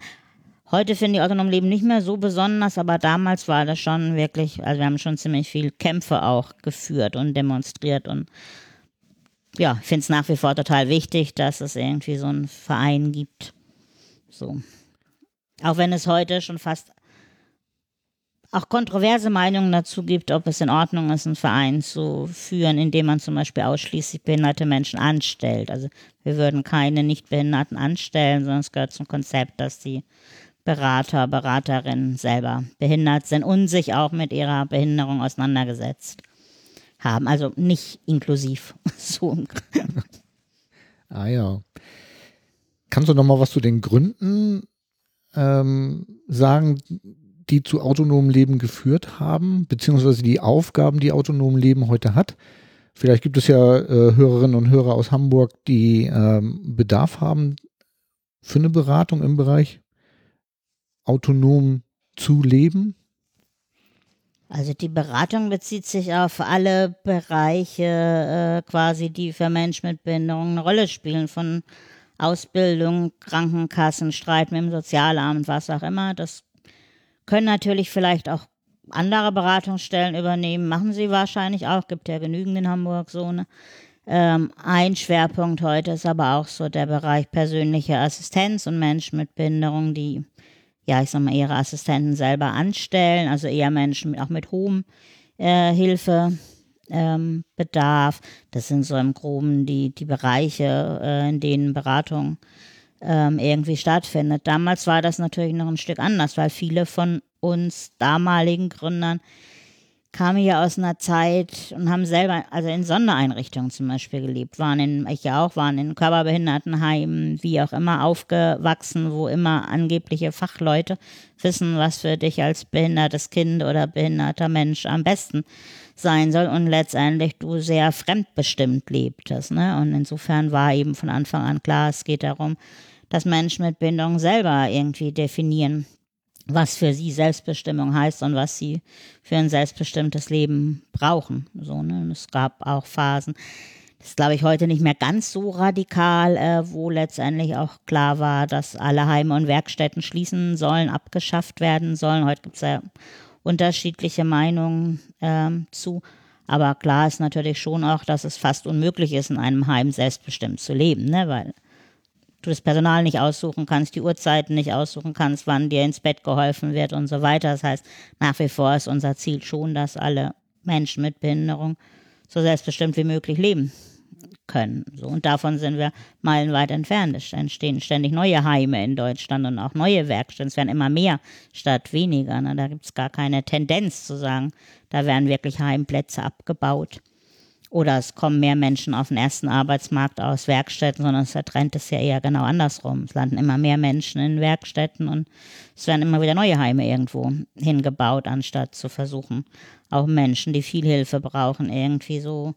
Vielleicht ist es nicht immer für jeden unbedingt die einzelne Wohnung, vielleicht ist es auch mal eine WG oder so, wo, wo die Versorgung besser klappt und wo die 30 oder vier, wie auch immer, sich was teilen. Es kann ja unterschiedlich sein, was die Menschen wollen, aber glaube nach wie vor, dass die Selbstbestimmung behinderter Menschen, je mehr Hilfe sie brauchen, desto schwieriger ist sie durchzusetzen in Deutschland. Ne? Wenn man keine Hilfe braucht, kann man natürlich auch selbstbestimmt leben, ne? aber für viele andere ist es ja nach wie vor eigentlich ein unerreichtes Ziel. Ne? Ah ja. Äh, ver vermittelt ihr dann auch so WGs, wo du, weil du das gerade mhm. angesprochen hast? Nein, ich wollte damit nur sagen, die meisten würden natürlich jetzt wahrscheinlich sagen, jeder Mensch mit Behinderung soll im eigenen Wohnraum leben können.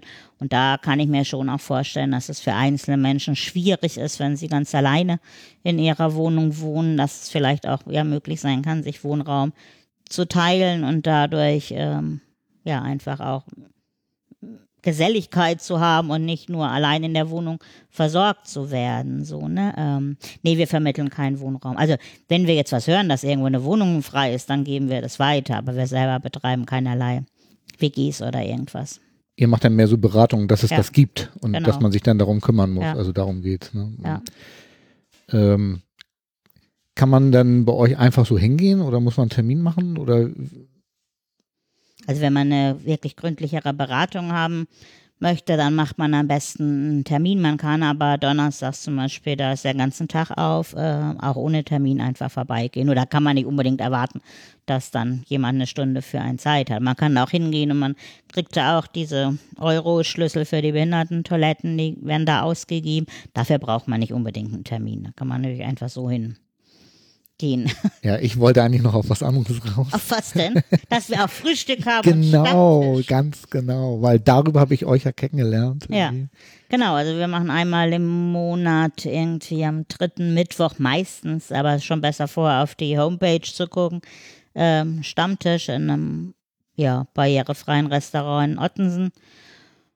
Und meistens am ersten Samstag im Monat Frühstück, wobei da ist der Anlauf nicht so groß, sodass wir nicht wissen, ob wir es auf die Dauer so halten können. Das ist ganz schön aufwendig, wenn dann nur zwei Leute kommen, so mal mehr, mal weniger. Aber das sind die Anlässe, wo man völlig unkompliziert Leute kennenlernen kann. Wobei das sind dann nicht die Beraterinnen, die kommen da irgendwie komischerweise nicht hin, sondern das sind dann Vorstandsmitglieder und Freunde, Bekannte rund um autonom Leben, die sich da zum Stammtisch und Frühstück treffen. Ja, ich komme da ja auch mal ganz Ja, du kommst mal. auch mal gerne hin. Ja, Wenn du genau. nicht gerade auf dem Konzert bist oder unterwegs. oder unterwegs, ja. Und ähm, ja, ich habe da wirklich viele tolle Leute kennengelernt und ähm, kann nur empfehlen, da auch mal hinzugehen. Also mir macht das immer sehr viel Spaß. Ja, schön. Ja, wir können auch gerne immer mal wieder neue dazu kommen. Das ist ja völlig unkompliziert. Man kann ja auch einfach nur trinken und essen und muss nichts großartig erzählen. Man kommt natürlich auch immer wieder zu Diskussionen und Fragestellungen und Das finde ich halt so schön, Ja. dass man mal mit anderen äh, ins Gespräch kommt und da äh, auch mal so seine Sorgen und Nöte loswerden kann. Das fand ich eigentlich ganz spannend. Mir gefällt tatsächlich das Frühstück auch noch besser als der Stammtisch. Äh, Im Sinne von, man trifft sich mit anderen und tauscht sich aus. Das ist beim Stammtisch nicht ganz so einfach, finde ich. Stimmt, sitzt dann auch so fest und es ist ja auch einfach Kneipenatmosphäre. Wobei ich auch den Stammtisch sehr genieße, weil man sich da mehr so auf freundschaftlicher Ebene trifft. Aber zum Austausch über bestimmte Themen ist, äh, finde ich, das Frühstück immer schöner. Ähm, möchtest du noch irgendwie was zu autonomem Leben sagen? Nö, also, Sind, sind wir soweit durch? Ne? Ja. Ähm, kennst du oder äh, hast du ein Themenfeld oder eine Person, äh, die du mal gerne in meinem Podcast hören würdest? Weil ich bin immer auf der Suche nach interessanten Menschen im, in unserem Umfeld sozusagen. hm. Nee, spontan nicht. Also ich meine, da sind natürlich die Stars, die immer schon irgendwo interviewt werden, wie jetzt Raul Krauthausen, was jetzt vielleicht auch ein bisschen langweilig. Hast du schon mal Kerstin interviewt? Hagemann? Hm, Nee, die habe ich auch auf der Liste. Ja, also Kerstin würde ich auch gerne mal. finde ich auch spannend, so mit der Patienteninitiative und wie sie da, was dazu geführt hat, dass es die Patienteninitiative überhaupt gibt und Kerstin da eine wichtige Rolle spielt, die könnte ich mir gut vorstellen. Ja, guck. Ja. Da haben wir doch schon jemanden, den du äh, promotest. Super. Ja, Ja. fände ich auch gut. Ich habe Kerstin auch schon kennengelernt, ja. Ja. Kanntest du eigentlich das Medium Podcast, bevor wir uns kennengelernt Nee. haben? Hörst Also ich hatte das schon gehört, dass es das gibt, aber weder wusste ich jetzt, was es so genau sein soll, noch ähm, habe ich es gehört. Und wenn ich ehrlich bin, habe ich bislang auch nur deine gehört und auch nur einen Teil, noch nicht alle, weil ich, also ich höre ja schlecht und ich kann sowas nicht nebenbei. Also ich muss das dann wirklich. Ah. Im Urlaub, ähm, da war das super, da habe ich wieder angefangen zu stricken. Das passt für mich super, weil ich kann schlecht nur zuhören. Und ich kann auch schlecht nur stricken. Das finde ich totlangweilig. Aber beides zusammen ist total geil. Und Ja, da habe ich dann wirklich halt mit Handy und Kopfhörer ne, dir zugehört und Ah, gleichzeitig gestrickt. Das fand ich irgendwie eine super Mischung, das hinzukriegen. So, also ich höre auch überhaupt kein Radio oder sowas, weil ich das einfach nicht nebenbei kann, weil dann verstehe ich die Hälfte nicht und muss dann da sitzen bleiben oder kriege es einfach nicht kombiniert mit Alltagstätigkeiten. Aber so, aber vorher, nee, kannte ich überhaupt nicht. Ah ja. Übrigens, da du hattest mir mal eine Frage gestellt, ob man mit dem Webbrowser offline äh, die Podcasts hören kann. Ich weiß nicht, ob du dich erinnerst. Mhm. Das war im Zusammenhang mit eurem mit eurer Mit Urlaubsreise. unserem Urlaub, genau. Und das Lustige war, ich war zu dem Zeitpunkt gerade auf einer Podcaster-Konferenz in München und ähm, dort wurde ein äh, neuer Webplayer für, für das Potluck-Projekt vorgestellt und ich habe dann gefragt, ob es eine Offline-Hörfunktion gibt und die gab es nicht und sie wird jetzt eingebaut. Echt, das ist sehr cool. Das heißt, du hast da wirklich Ja, einen Schubs ja- gegeben, den ich echt super spannend fand. Ja, cool. Ähm, dann sage ich jetzt auch nochmal zu dir, vielen Dank, dass du die, die viele Zeit genommen hast, hier mit mir und deiner Tochter dieses Thema zu beackern. Ja, nichts zu Fand ich- sagen, fand war ich ja, der Spaß spannend. gemacht. Ja, dann sage ich vielen Dank und äh, tschüss. Tschüss. Bis zum nächsten Mal beim Stammtisch, oder? Ja, genau. Ciao. Ciao.